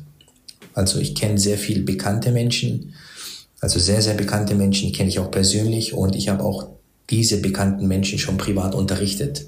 Die mhm. nehmen von mir Tools und machen das dann halt in ihren Seminaren. Und die haben tausende von Kunden. Und das ist, ich bin bekannt, ja, aber noch nicht so bekannt, weil es natürlich, das ist ein USP. Also das, was ich mache, ist einmalig in dem Fall. Aber es kommt gerade und das ist auch mein Ziel nachher, das, was ich weiß, was ich kann, durch meine ganzen über drei, also ich bin jetzt seit 35 Jahren tagtäglich damit beschäftigt. Also ich bin 47 und ich habe mit acht angefangen und mit 14 habe ich schon angefangen zu meditieren. Das heißt über 30 Jahre, habe über zwei, also knapp 1500 Bücher gelesen und einige davon mehrmals. Und ich war weltweit unterwegs und ich mache jeden Tag Übungen heute noch und ich bringe das dann weiter an die Menschen. Und das ist auch eins meiner Ziele nachher, das natürlich an die breite Masse auch nachher zu transportieren, weil es ein sehr großer Mehrwert ist für das Individuum als Otto-Normalverbraucher oder als Unternehmer oder als Profisportler. Das macht da gar keinen Unterschied, weil jeder sich verbessern kann und seine Leistung und die Qualität des Lebens auf jeden Fall auf eine höhere Skala bringen kann. Also da, sollten, da sollten wir gleich äh, auf jeden Fall nochmal einen Schwerpunkt halt auch in Richtung unserer Community legen, weil die ist ja, ja auch nicht so klein und ähm, ich glaube, da können eine Menge ähm, von unseren äh, Stammzuhörerinnen und Zuhörern eine Menge äh, draus ziehen, dass wir uns nochmal ein bisschen konkreter dann auch in Richtung Laufen unterschiedliche ähm, Formen der Atmung und Vorbereitung und so weiter äh, bewegen. An dieser Stelle muss ich aber einen kleinen Einschub machen. Am letzten Wochenende hat man natürlich gesehen, ähm, ich bin Geburtsschalker, mhm. was pure, brutale Energie in einem Stadion ja, äh, machen kann. Ja, wir haben äh, in der Schlussphase den äh, glorreichen SV Werder Bremen niedergefeitet und 2 zu 1 gewonnen in einem Überlebenskampf äh, für die Schalker Mannschaft, weil wenn das Ding mhm. verloren gegangen wäre, wäre eigentlich der Abstieg schon äh, kaum zu verhindern gewesen. Jetzt ist die Tür ein ganz klein bisschen aufgegangen durch das Ding. Aber das war blanke, pure Energie. Wie, wie, verfolgst du dann solche Spiele, wo du, wo du weißt, okay, mit den Jungs auf der anderen Seite, die dann das Ding verloren haben, äh, habe ich ja über solche Situationen äh, x-mal gesprochen, nehme ich an. Mhm, auf jeden Fall. Es ist so, ich sag mal, die Fußballer allgemein, es ist jetzt nicht negativ, ähm, aber es ist natürlich eine Fußballkultur, die sind ein bisschen verwöhnt. Fußballer sind mhm. verwöhnt, die haben nur teilweise den Kampfgeist zu 100 Prozent entwickelt. Also die trainieren natürlich, aber die trainieren nicht so hart wie in anderen Sportarten, nicht so krass und die sind auch nicht so, und das sind VIPs, die sind sehr jung, die sind sehr wohlhabend und berühmt in dem Fall. Und deswegen gibt es wenige Ausnahmen, die wirklich hart an die Grenzen gehen. Mhm. In diesem Fall war Schalke in der Not. Not macht erfinderisch, Not macht kriegerisch und du holst die letzten Prozente automatisch raus, weil du kämpfst ums Verrecken. Mhm. Und Bremen hatte davor 4-2 gegen Hertha gewonnen und ist auf einem so gesehenen fast sicheren Klassenerhaltsplatz. Das heißt, Bremen hat automatisch nicht 100 und plus Prozente Gas gegeben. Die haben es gemacht mit 1-0 und dann haben die wahrscheinlich, so wie es häufig passiert, das reicht. Mhm. Und das ist auch leider, es ist ein ökonomisches Lebensprinzip bei Menschen, der macht nur so viel er braucht. Er macht nicht mhm. mehr.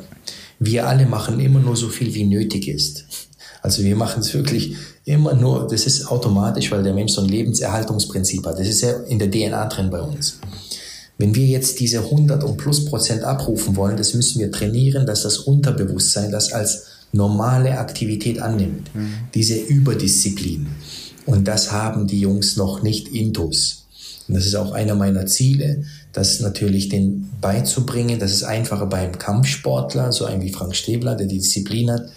Der geht über die Grenzen. Und bei einer komplexen Energie, weil eine Mannschaft besteht aus 25 Leuten und da kommt es drauf an, die haben halt natürlich ein paar Stammspieler, aber wie viele Menschen sind bereit, da wirklich über die Grenze zu gehen? Die Bremer haben schon sehr, sehr viel erreicht, sehr krasse Sachen schon hinbekommen. Die haben gegen Dortmund in 10 Minuten drei Tore geschossen in der Hinrunde, haben den Aufstieg geschafft haben gegen Mainz, die gegen Bayern 3-1 gewonnen haben, haben die in der letzten 20 Sekunden noch ein Tor geschossen zum Ausgleich, haben gegen Gladbach 5-1 gewonnen. Die Bremer haben dann schon so einen Geschmack bekommen jetzt. Da geht mehr. Und die haben sich auch dafür geöffnet. Und viele einzelne Spieler, die betreue ich auch natürlich regelmäßig, die haben sich auch verbessert, stark verbessert in ihrer eigenen Leistung. Aber schwierig ist natürlich in so einer großen Mannschaft sowas wie so eine, so eine krasse Überdisziplin, so ein Wille, äh, aufrechtzuerhalten, dass das eine Normalität wird. Schalke war in Bedrängnis und man sagt ja, Not macht erfinderisch, hatte ich vorhin gesagt, und das war der große Vorteil. Und dann kommen die Bam und in den letzten zehn Minuten haben die zwei Tore geschossen, das war eine Überraschung. Und deswegen ist es auch zu Recht. Und, und Bremen hat in der zweiten Halbzeit sehr schlecht gespielt. Das heißt, die haben gedacht, das reicht. Und das ist ein, ein Phänomen im Fußball. Die Fußballer erleben das seit es Fußball gibt, ständig. Immer so. Und deswegen gewinnen oft Mannschaften, die nicht so gut technisch sind, gegen technisch überlegere Gegner, gewinnen sie sehr häufig mit Willenskraft. Das sieht man. Ja, und das, ist, das gilt überall. Der Geist dominiert die Technik. Die Technik dominiert den Körper, die Körperkraft. Wenn Geist, Körper und Technik, also wenn Geist, Technik und Körper in einen Einklang kommen und du bist mit allem auf 100 Prozent, dann wirst du unbesiegbar. Da wirst du richtig stark, weil das Mentale ist das A und O von allem. Dann kommt die Technik und dann kommt die Kraftausdauer. Und das ist so ein Erfolgsdreieck. So unterrichte ich auch in dieser Form. Und das ist etwas natürlich, was heute noch ziemlich versteckt ist, wie man da das Potenzial ausschöpfen kann. Das ist total ähm, interessant, vor allem hier der, die letzte Ausführung, ähm, dass mit dem mentalen Aspekt, jetzt wenn ich nämlich überlege, ich muss sagen, bei meiner sportlichen Laufbahn, ich war nie das größte Talent. Ähm, Talent hat man oder hat man nicht. Also das ist natürlich zu einem gewissen Grad vorgegeben, auch irgendwo in die Wiege gelegt bekommen. Also ich will es auch sagen, ist natürlich Quatsch zu sagen, ich hatte gar kein Lauftalent, aber vor allem in jungen Jahren ähm, der klassische Typ Spätentwickler, äh, so im Teenageralter, oft ein Kopf kleiner als die anderen, körperlich unterlegen. Interessant war aber dann doch, dass gerade wenn es zum Beispiel in der Saisonvorbereitung noch, bevor man im Sommer auf der Bahn, im Stadion die Rennen hatte, so diese Monate Januar bis März Crossläufe im Gelände hatte oder sowas, ist natürlich oft so ekliges Wetter. Ja? Also ist dann halt nicht äh, Sonne 20 Grad aufwärts, sondern es ist dann halt oft Regen, Matsch, Schnee, keine Ahnung, kalt. Da hast du ja schon oft gesehen, dass dann Leute neben der Startlinie standen, die hatten halt schon gar keinen Bock da zu sein eigentlich, weil ist halt irgendwie, man wird dreckig auch. Ja? Und, äh, und da war es mir damals, ohne dass ich es damals mit 15, 16 jetzt so durchdacht hätte, ist mir aber trotzdem aufgefallen, dass, dass ich dann für das, was ich zur damaligen Zeit vielleicht wirklich drauf hatte an, an Werten, wie auch immer, die man damals messen konnte, an Bestzeiten, die man sonst irgendwie auf klassischen Distanzen äh, irgendwie messen konnte, manchmal vermeintlich stärkere Gegner schlagen konnte. Was auf den ersten Blick total komisch war, weil die auf dem Papier schneller waren, die eigentlich größer waren, ähm, vielleicht noch mehr Kraft hatten, keine Ahnung.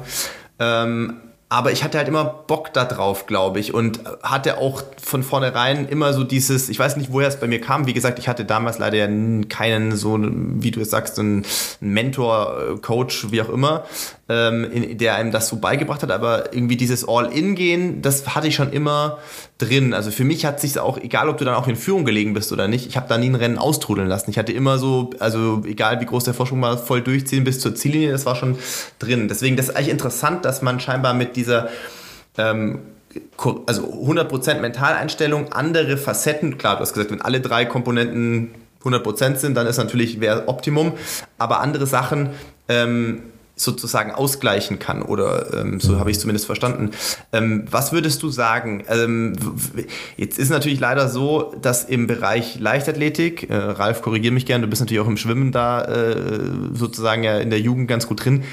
Ich kenne nichts Vergleichbares. Kennst du in der Vereinslandschaft irgendwie klassische Heimtrainer, die in so einer Art und Weise, was so Atem- und Konzentrationssachen, dass das geschult wird in jungen Jahren bei Kids schon oder sowas? Ich also bei mir damals ist es so nicht gewesen, weil einfach das Wissen damals, klar, muss man sagen, es war jetzt ja noch vor 25 Jahren bei mir, ähm, nicht vorhanden war, oder? Das ist eher das Weitergeben der eigenen Trainingserfahrung, was unsere Trainer dann, als sie aktiv waren, sozusagen ähm, ja, gemacht ja. haben.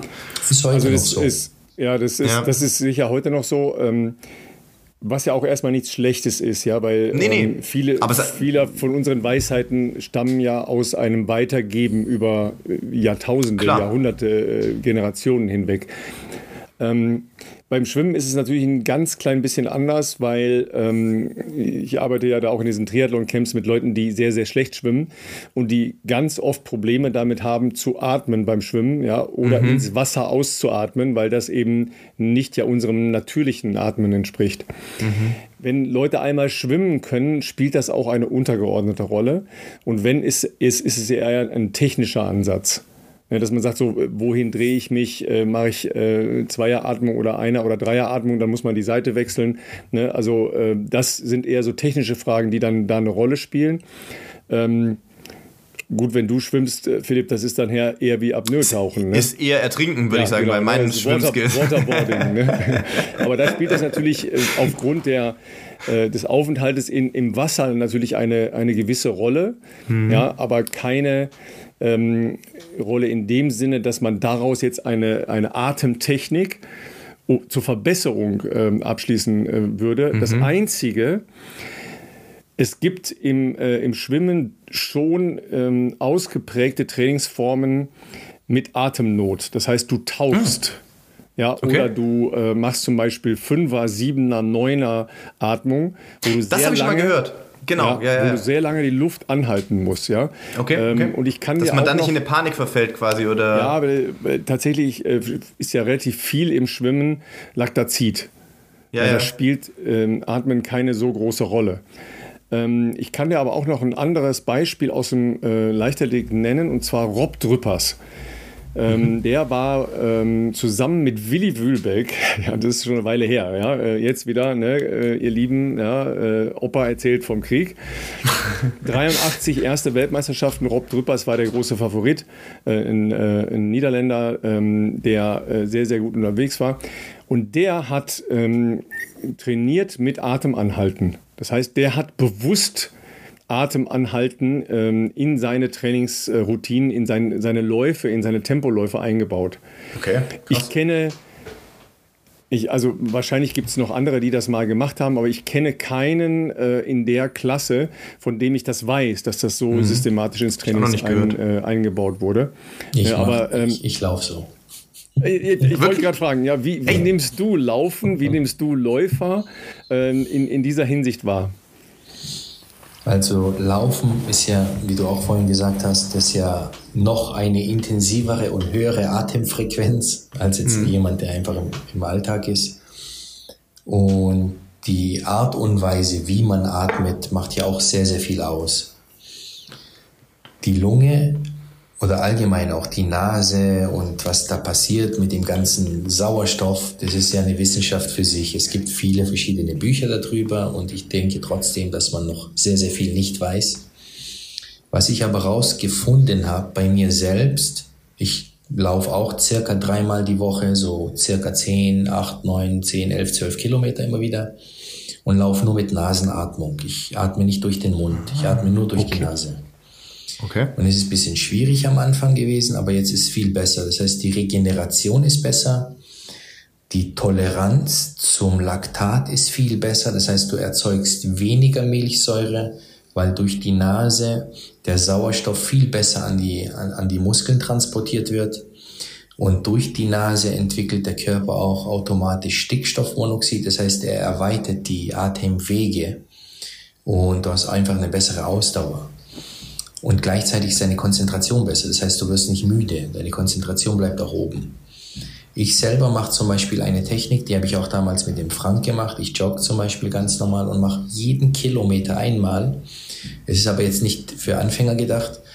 Ich laufe nach einem Kilometer und dann atme ich einmal ein, einmal aus und atme nicht mehr für circa 20 bis 30 Schritte, also Laufschritte. Okay. Und atme dann nicht mehr und danach atme ich nur durch die Nase und laufe lang, also ich jogge weiter. Und dann merkst du, dass das Blut wirklich in die tiefsten Fingerspitzen bis in die Füße reingeht. Du merkst, wie die, Blutgefäße und die Atemwege sich auf einmal nochmal so reinigen und aufladen. Und das mache ich einmal pro Kilometer und das mache ich nochmal nach dem Laufen. Witzigerweise ist, du hast eine viel schnellere Regeneration und auch dein Immunsystem ist unglaublich, wird richtig stark dadurch. Weil durch diese Technik, die kann man natürlich auch im Sitzen machen, tötet der Körper bis, so was man gemessen hat, über 95 bis 99 Prozent Bakterien und Viren im Körper ab, durch das Stickstoffmonoxid.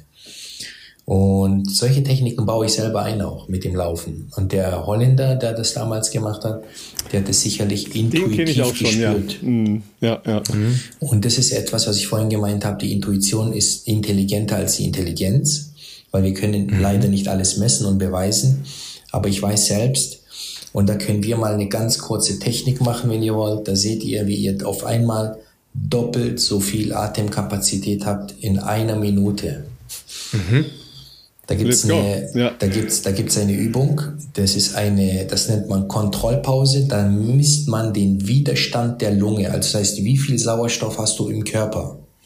Mhm. Und zwar, da atmen wir normal wie im Alltag. Das ist dann deine normale Alltagsatmung. Du atmest normal ein und nochmal mhm. normal, nicht tief. Circa mhm. zwei Sekunden atmest du ein. Du atmest zwei Sekunden aus, normal, und hältst die Nase zu und stoppst dich. Wie lange schaffst du es? Und dann guckst du mal, wie viel dein Widerstand ist, wie viel ist dein Atemvolumen und dein Sauerstoff im Körper. Und das können wir jetzt mal machen. Zwei Sekunden normal ein, zwei Sekunden aus, Nase zuhalten und dann stoppt ihr euch mal. Und dann gucken wir mal, wie viel das ist. Und ich brauche erstmal eine Stoppuhr. Na, wobei ich kann hier auf der Uhr, ich kann hier auf dem, auf dem Aufnahmegerät kann ich schauen, okay? Genau, also zwei Sekunden normal ein, normal aus, Nase zuhalten und dann mal gucken, wie viele Sekunden ihr schafft bis zur Grenze, solange es geht nach dem Ausatmen, zack, zu und mal sehen, wie lange ihr das schafft.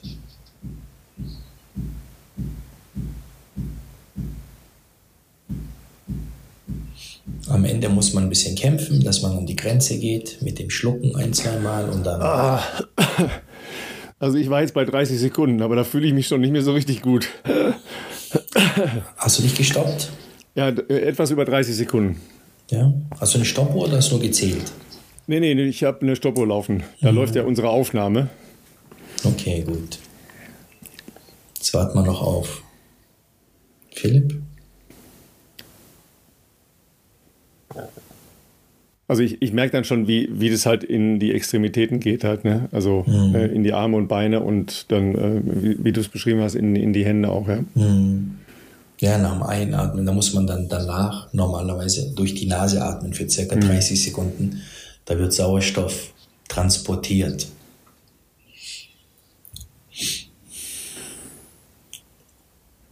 Also ich kann ja schon mal, schon mal erzählen, äh, Philipp macht noch ein bisschen, äh, ich kann ja schon mal erzählen, ähm, ich habe mich mit dem Thema ähm, auch schon mal beschäftigt, mit dem Iceman. Äh, du erinnerst dich vielleicht äh, an, an diesen holländischen Iceman, der ja viel so von Kälte und sowas kommt, aber der macht halt auch sehr viel über Atmung. Ja? Mhm. beim Yoga spielt ja Atmung auch eine Rolle. Ähm, seitdem mache ich so ganz rudimentär, ähm, auch auf ähm, in, äh, eine Anregung von einem ähm, Physio- und äh, Yoga-Coach, der mal in einem Camp war, wo ich regelmäßig bin.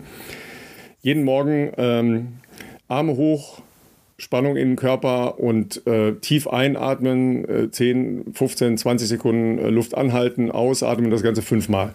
Mache ich jeden Morgen auf dem äh, Balkon, so als, als Einstieg in den Tag.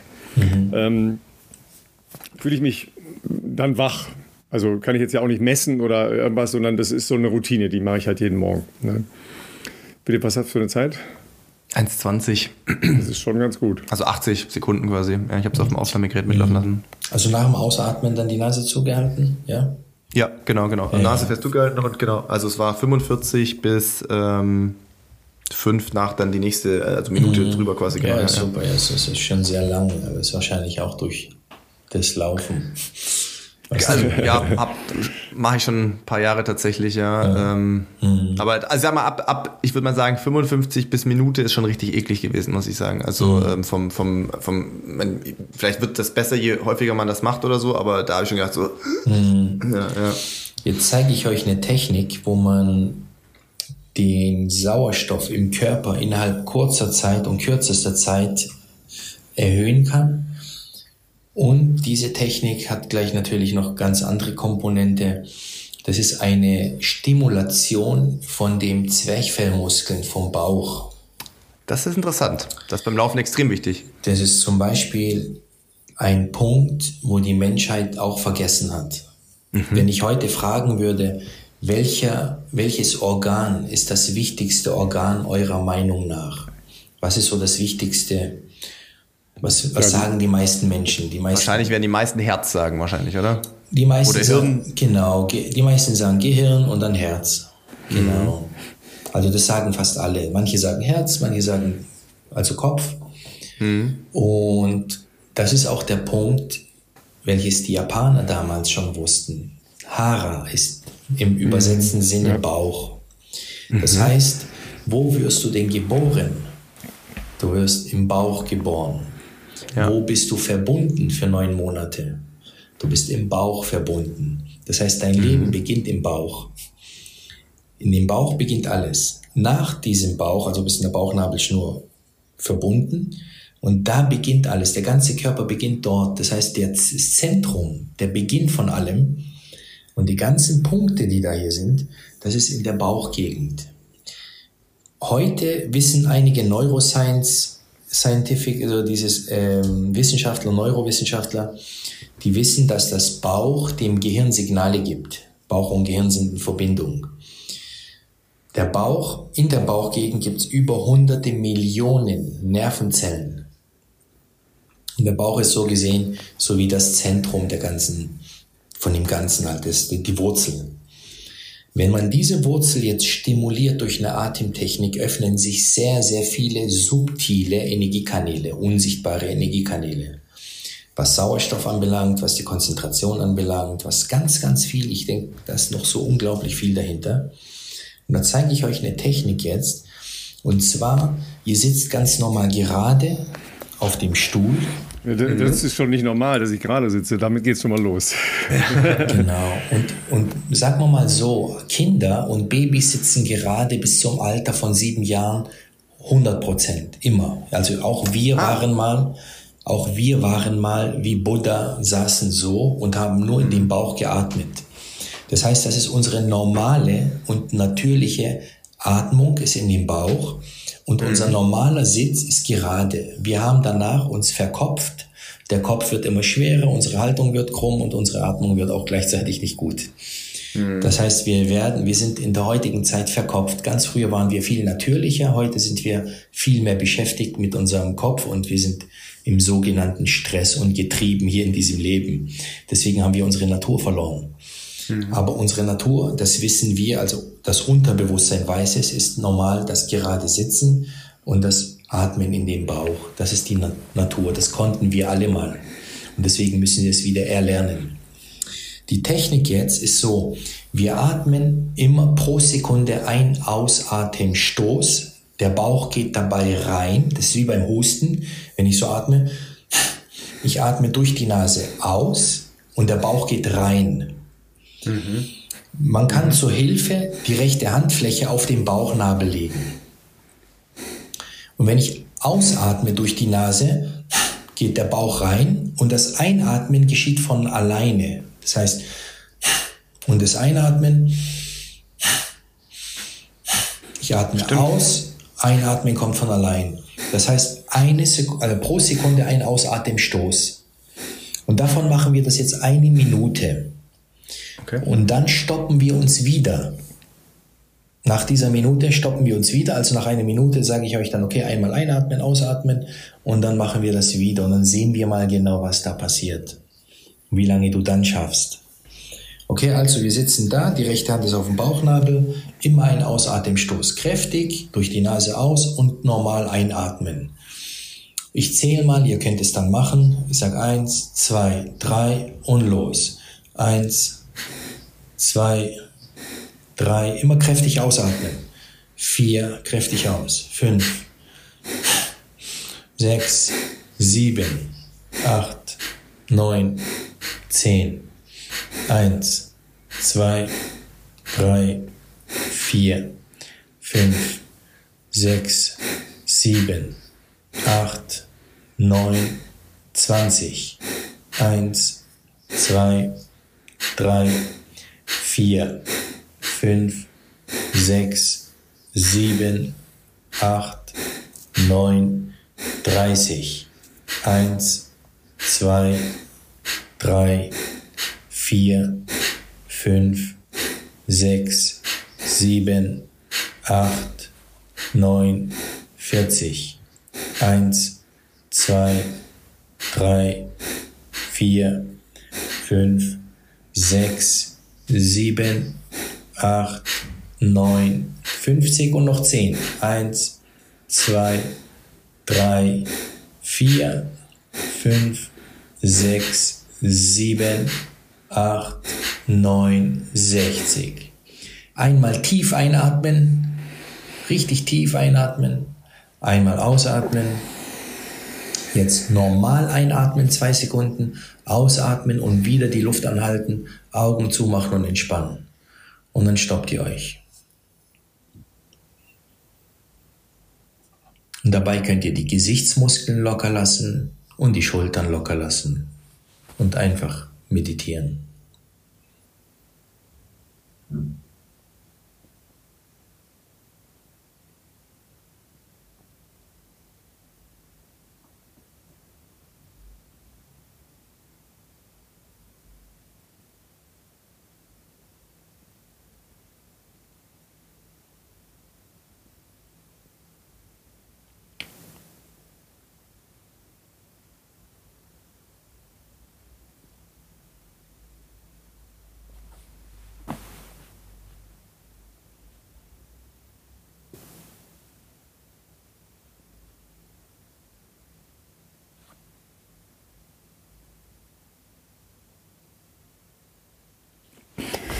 Wow.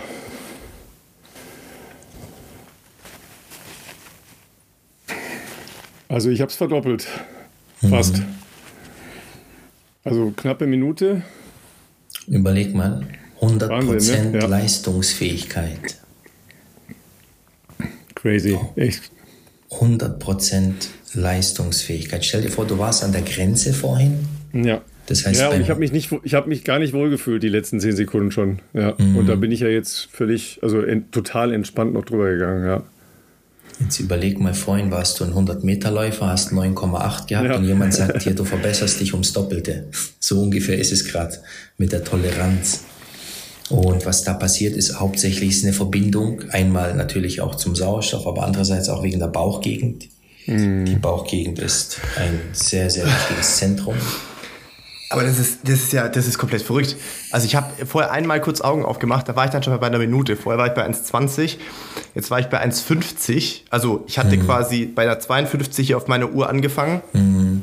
und ich war bei 42 jetzt, aber nicht in der nächsten Minute, sondern der Minute drauf. Mhm. Und ich hatte bis 1,20 nichts gemerkt. Ja, du merkst nichts und du bist nicht mal aus Atem, auch nicht jetzt. Nee, es, es, ging, es ging viel besser und ja, es war auch, vor allem jetzt, am Anfang, du warst ganz lange ganz, ja ganz ruhig irgendwie. Also ja, ich hatte das, mit dem Augen, äh, Augen zumachen, wo du gesagt äh, entspannt euch, so ein bisschen meditieren, Schultern locker und Gesichtsmuskeln locker. Ich habe wirklich, man ist in sich geruht, du hast nicht dieses mhm. Gefühl gehabt, oh, ich muss jetzt die Luft anhalten, sondern man war irgendwie so meditativ. relaxed. Mhm. Genau, und nach den Übungen davor mit diesem krassen Ausatmen, wo man den Bauch dann so reinzieht quasi, mhm. ich hatte irgendwie das Gefühl, dass so im ganzen Körper, ja, es klingt jetzt komisch, also müsst ihr zu Hause auch ausprobieren, Leute, ähm, mhm. du warst so weiß ich nicht, so voller, weiß nicht, ob es Energie ist, aber du hast dich irgendwie, ich habe mich sehr anders gefühlt als das erste Mal, wo wir das gemacht haben. Das war krass. Mhm. Und überleg mal, 30 Sekunden mehr, also du bist noch nicht mal an ja. der Grenze, da wird noch mehr gehen.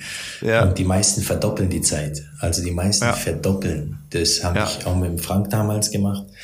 Also das ist eine, deswegen sage ich ja immer komplex, ist eine Atemtechnik plus natürlich aber auch der Bauch. Das ist natürlich ein Zentrum, das muss man wissen. Das kommt auch, die Japaner haben das sehr viele Jahre schon, wahrscheinlich Jahrtausende haben die das gewusst. Und so verbinde ich dann natürlich meine Tools. Ich sage dann ein bisschen, ja. ich nehme was hier, ein bisschen hier und dann mache ich etwas mit meiner eigenen Erfahrung. Und da habe ich gemerkt, dass man das echt extrem einfach dann einsetzen kann, auch im Leistungssport, auch im Alltag und du verbesserst dich extrem in ganz vielen ja. Sachen. Und wenn du das drei Runden machen würdest jetzt und dann laufen gehst, hast du keinen Leistungsabfall in deinem Lauf.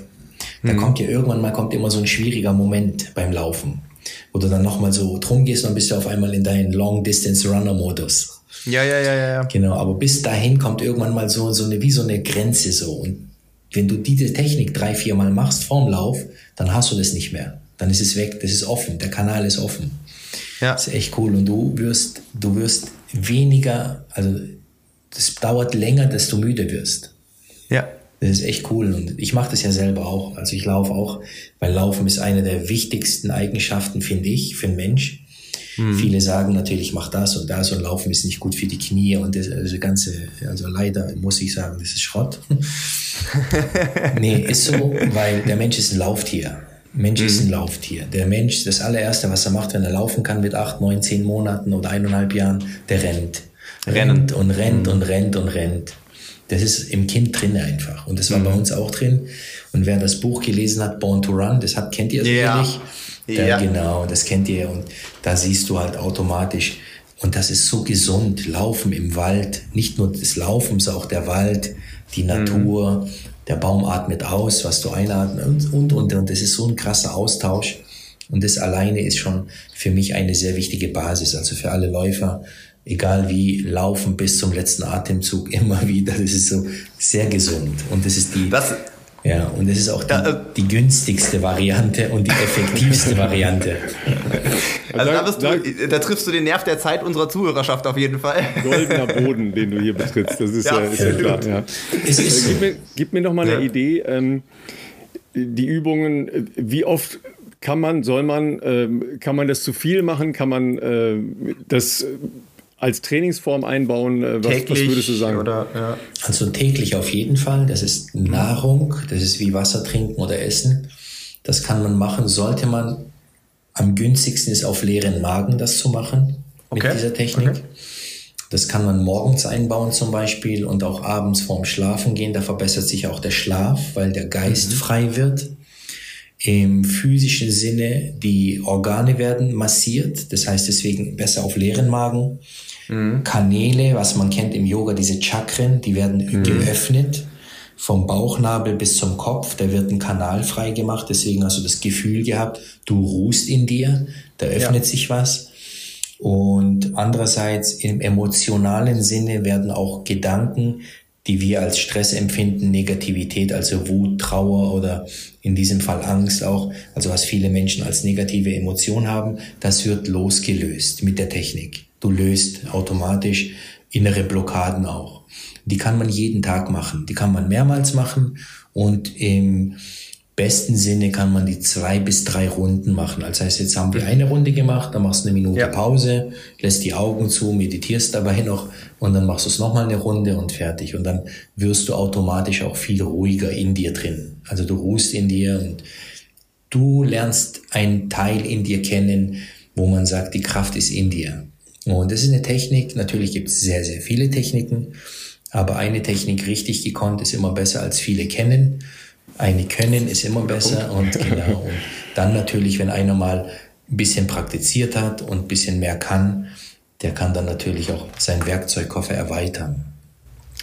Werkzeugkoffer erweitern ist ein gutes Stichwort. Wir werden selbstverständlich, äh, Yasin, wir werden natürlich ähm, deine äh, Website logischerweise äh, bei uns hier auch in den Podcast-Show Notes verlinken. Also falls ihr euch tatsächlich äh, damit tiefergehender äh, befassen wollt. Ich weiß nicht, wie, wie, weit du ausgebucht bist, aber ähm, man kann sich da, also man kann, glaube ich, da auf jeden Fall mit dir in Kontakt treten. Naja, bist ich kann, du auf ich kann ja Social sagen, Media? Äh, wo ich das letzte Mal ähm, deinen Namen gelesen habe. Das ah, war in Plachitas, ne? in, äh, dem, äh, ah. in dem Resort, wo sich die ganzen verrückten Sportler dieser Welt treffen, ja, von mhm. Triathleten über Läufer, Schwimmer und so weiter. Äh, da hast du ein, äh, ein, Seminar gegeben oder mitgeleitet, weiß ich gar nicht ganz genau, aber, aber da habe ich deinen Namen ja. gelesen gelesen in einer mhm. Ankündigung. Habe ich gedacht, schau mal, da ist ja. der Name wieder. Ja. Da mache ich auch dieses Jahr mit Frank Stäbler gemeinsam. Am 2. Ah, bis cool. 9. Mhm. September machen wir dort ein Seminar. Cool. Eine Woche. Leute machen Urlaub. Viele, also ich werde dort die äh, Morgentrainings anleiten und auch teilweise Abendtrainings. Frank macht bisschen was zur Motivation plus seine Erfahrung. Und da machen wir gemeinsam ein Seminar. Und da kann jeder mitmachen. Das ist so etwas, wenn jemand ein bisschen Sport machen will, Urlaub machen will, Neues kennenlernen will, da kann man natürlich im Playtest kann man gerne machen. Also das ist ein Ding. Zu deiner Frage vorhin, ja, für Privatunterricht habe ich gar keine Kapazitäten mehr oder so okay. gut wie seltenst Kapazitäten, weil ich betreue okay. Bundesligaspieler noch und dann halt als Mentalcoach von der Mannschaft und hier und da habe ich viel zu tun. Es sind auch einige, ich betreue auch Spieler von TVB Stuttgart, also das Handball, die kommen auch okay. regelmäßig zu mir. Da bin ich sehr, sehr viel beschäftigt. Aber was ich mir vorstellen kann, wenn die Nachfrage doch hoch sein sollte und es kommt bei euch rein, da können wir gemeinsam mal so ein Seminar organisieren. Das wäre kein Thema. Cool. Das klingt auch also das äh, schon, schon die kleinen äh, Beispiele, die du uns jetzt ja praktisch hier gegeben hast, sind, sind so spannend. Äh, ich bin ganz sicher, Großartig, dass es ja. einen, Haufen Fragen aus unserer Community und Anregungen aus unserer Community ergeben wird. Ähm, das ist ja das, das eine. Ähm, ich könnte mir vorstellen, sehr, sehr gut vorstellen, dass wir uns äh, noch eine weitere Stunde zu einer weiteren Folge treffen und äh, über andere Aspekte noch sprechen, weil äh, wir haben ja jetzt nur einen kleinen Bereich mal angerissen. Ne? Äh, so ist das ja. Ähm, so komplex ist das Ganze, aber auch so hochspannend ist das Ganze. Wir sind immer noch sehr gut in der Zeit, dass du deinen Flieger nach Bremen kriegst, weil jetzt, wo Bremen gegen Schalke verloren hat, äh, wünsche ich Bremen das Allerbeste und dir natürlich auch mit deinen Jungs, ja, dass sie äh, tiefe Lehren daraus ziehen. oh ja, richtig, das ist auch ein schönes Spiel, ja. Das könnte in vielerlei Hinsicht spannend werden, äh, zumal ja äh, der FC Bayern durchaus auch äh, in der jüngeren Vergangenheit, ich würde mal sagen, ein bisschen angenockt war. Ja, jetzt muss ja. man da mal gucken, was man, welchen, welchen Hebel da ziehen. ja, genau, ja, genau. Bayern wir, wir sagen schon mal äh, ganz tiefes Dankeschön, äh, sowohl ja, für, die, für, die, kleinen Anregungen. Ich glaube, ähm, da kann jeder spannend. mal äh, Gerne, sich ausprobieren danke. und äh, einen Anfang machen. Ja, und ähm, dann bis ganz bald hoffentlich. Vielen Dank dir. Gerne, danke ganz meinerseits und alles Gute. Viel Spaß den Zuhörern und bis bald.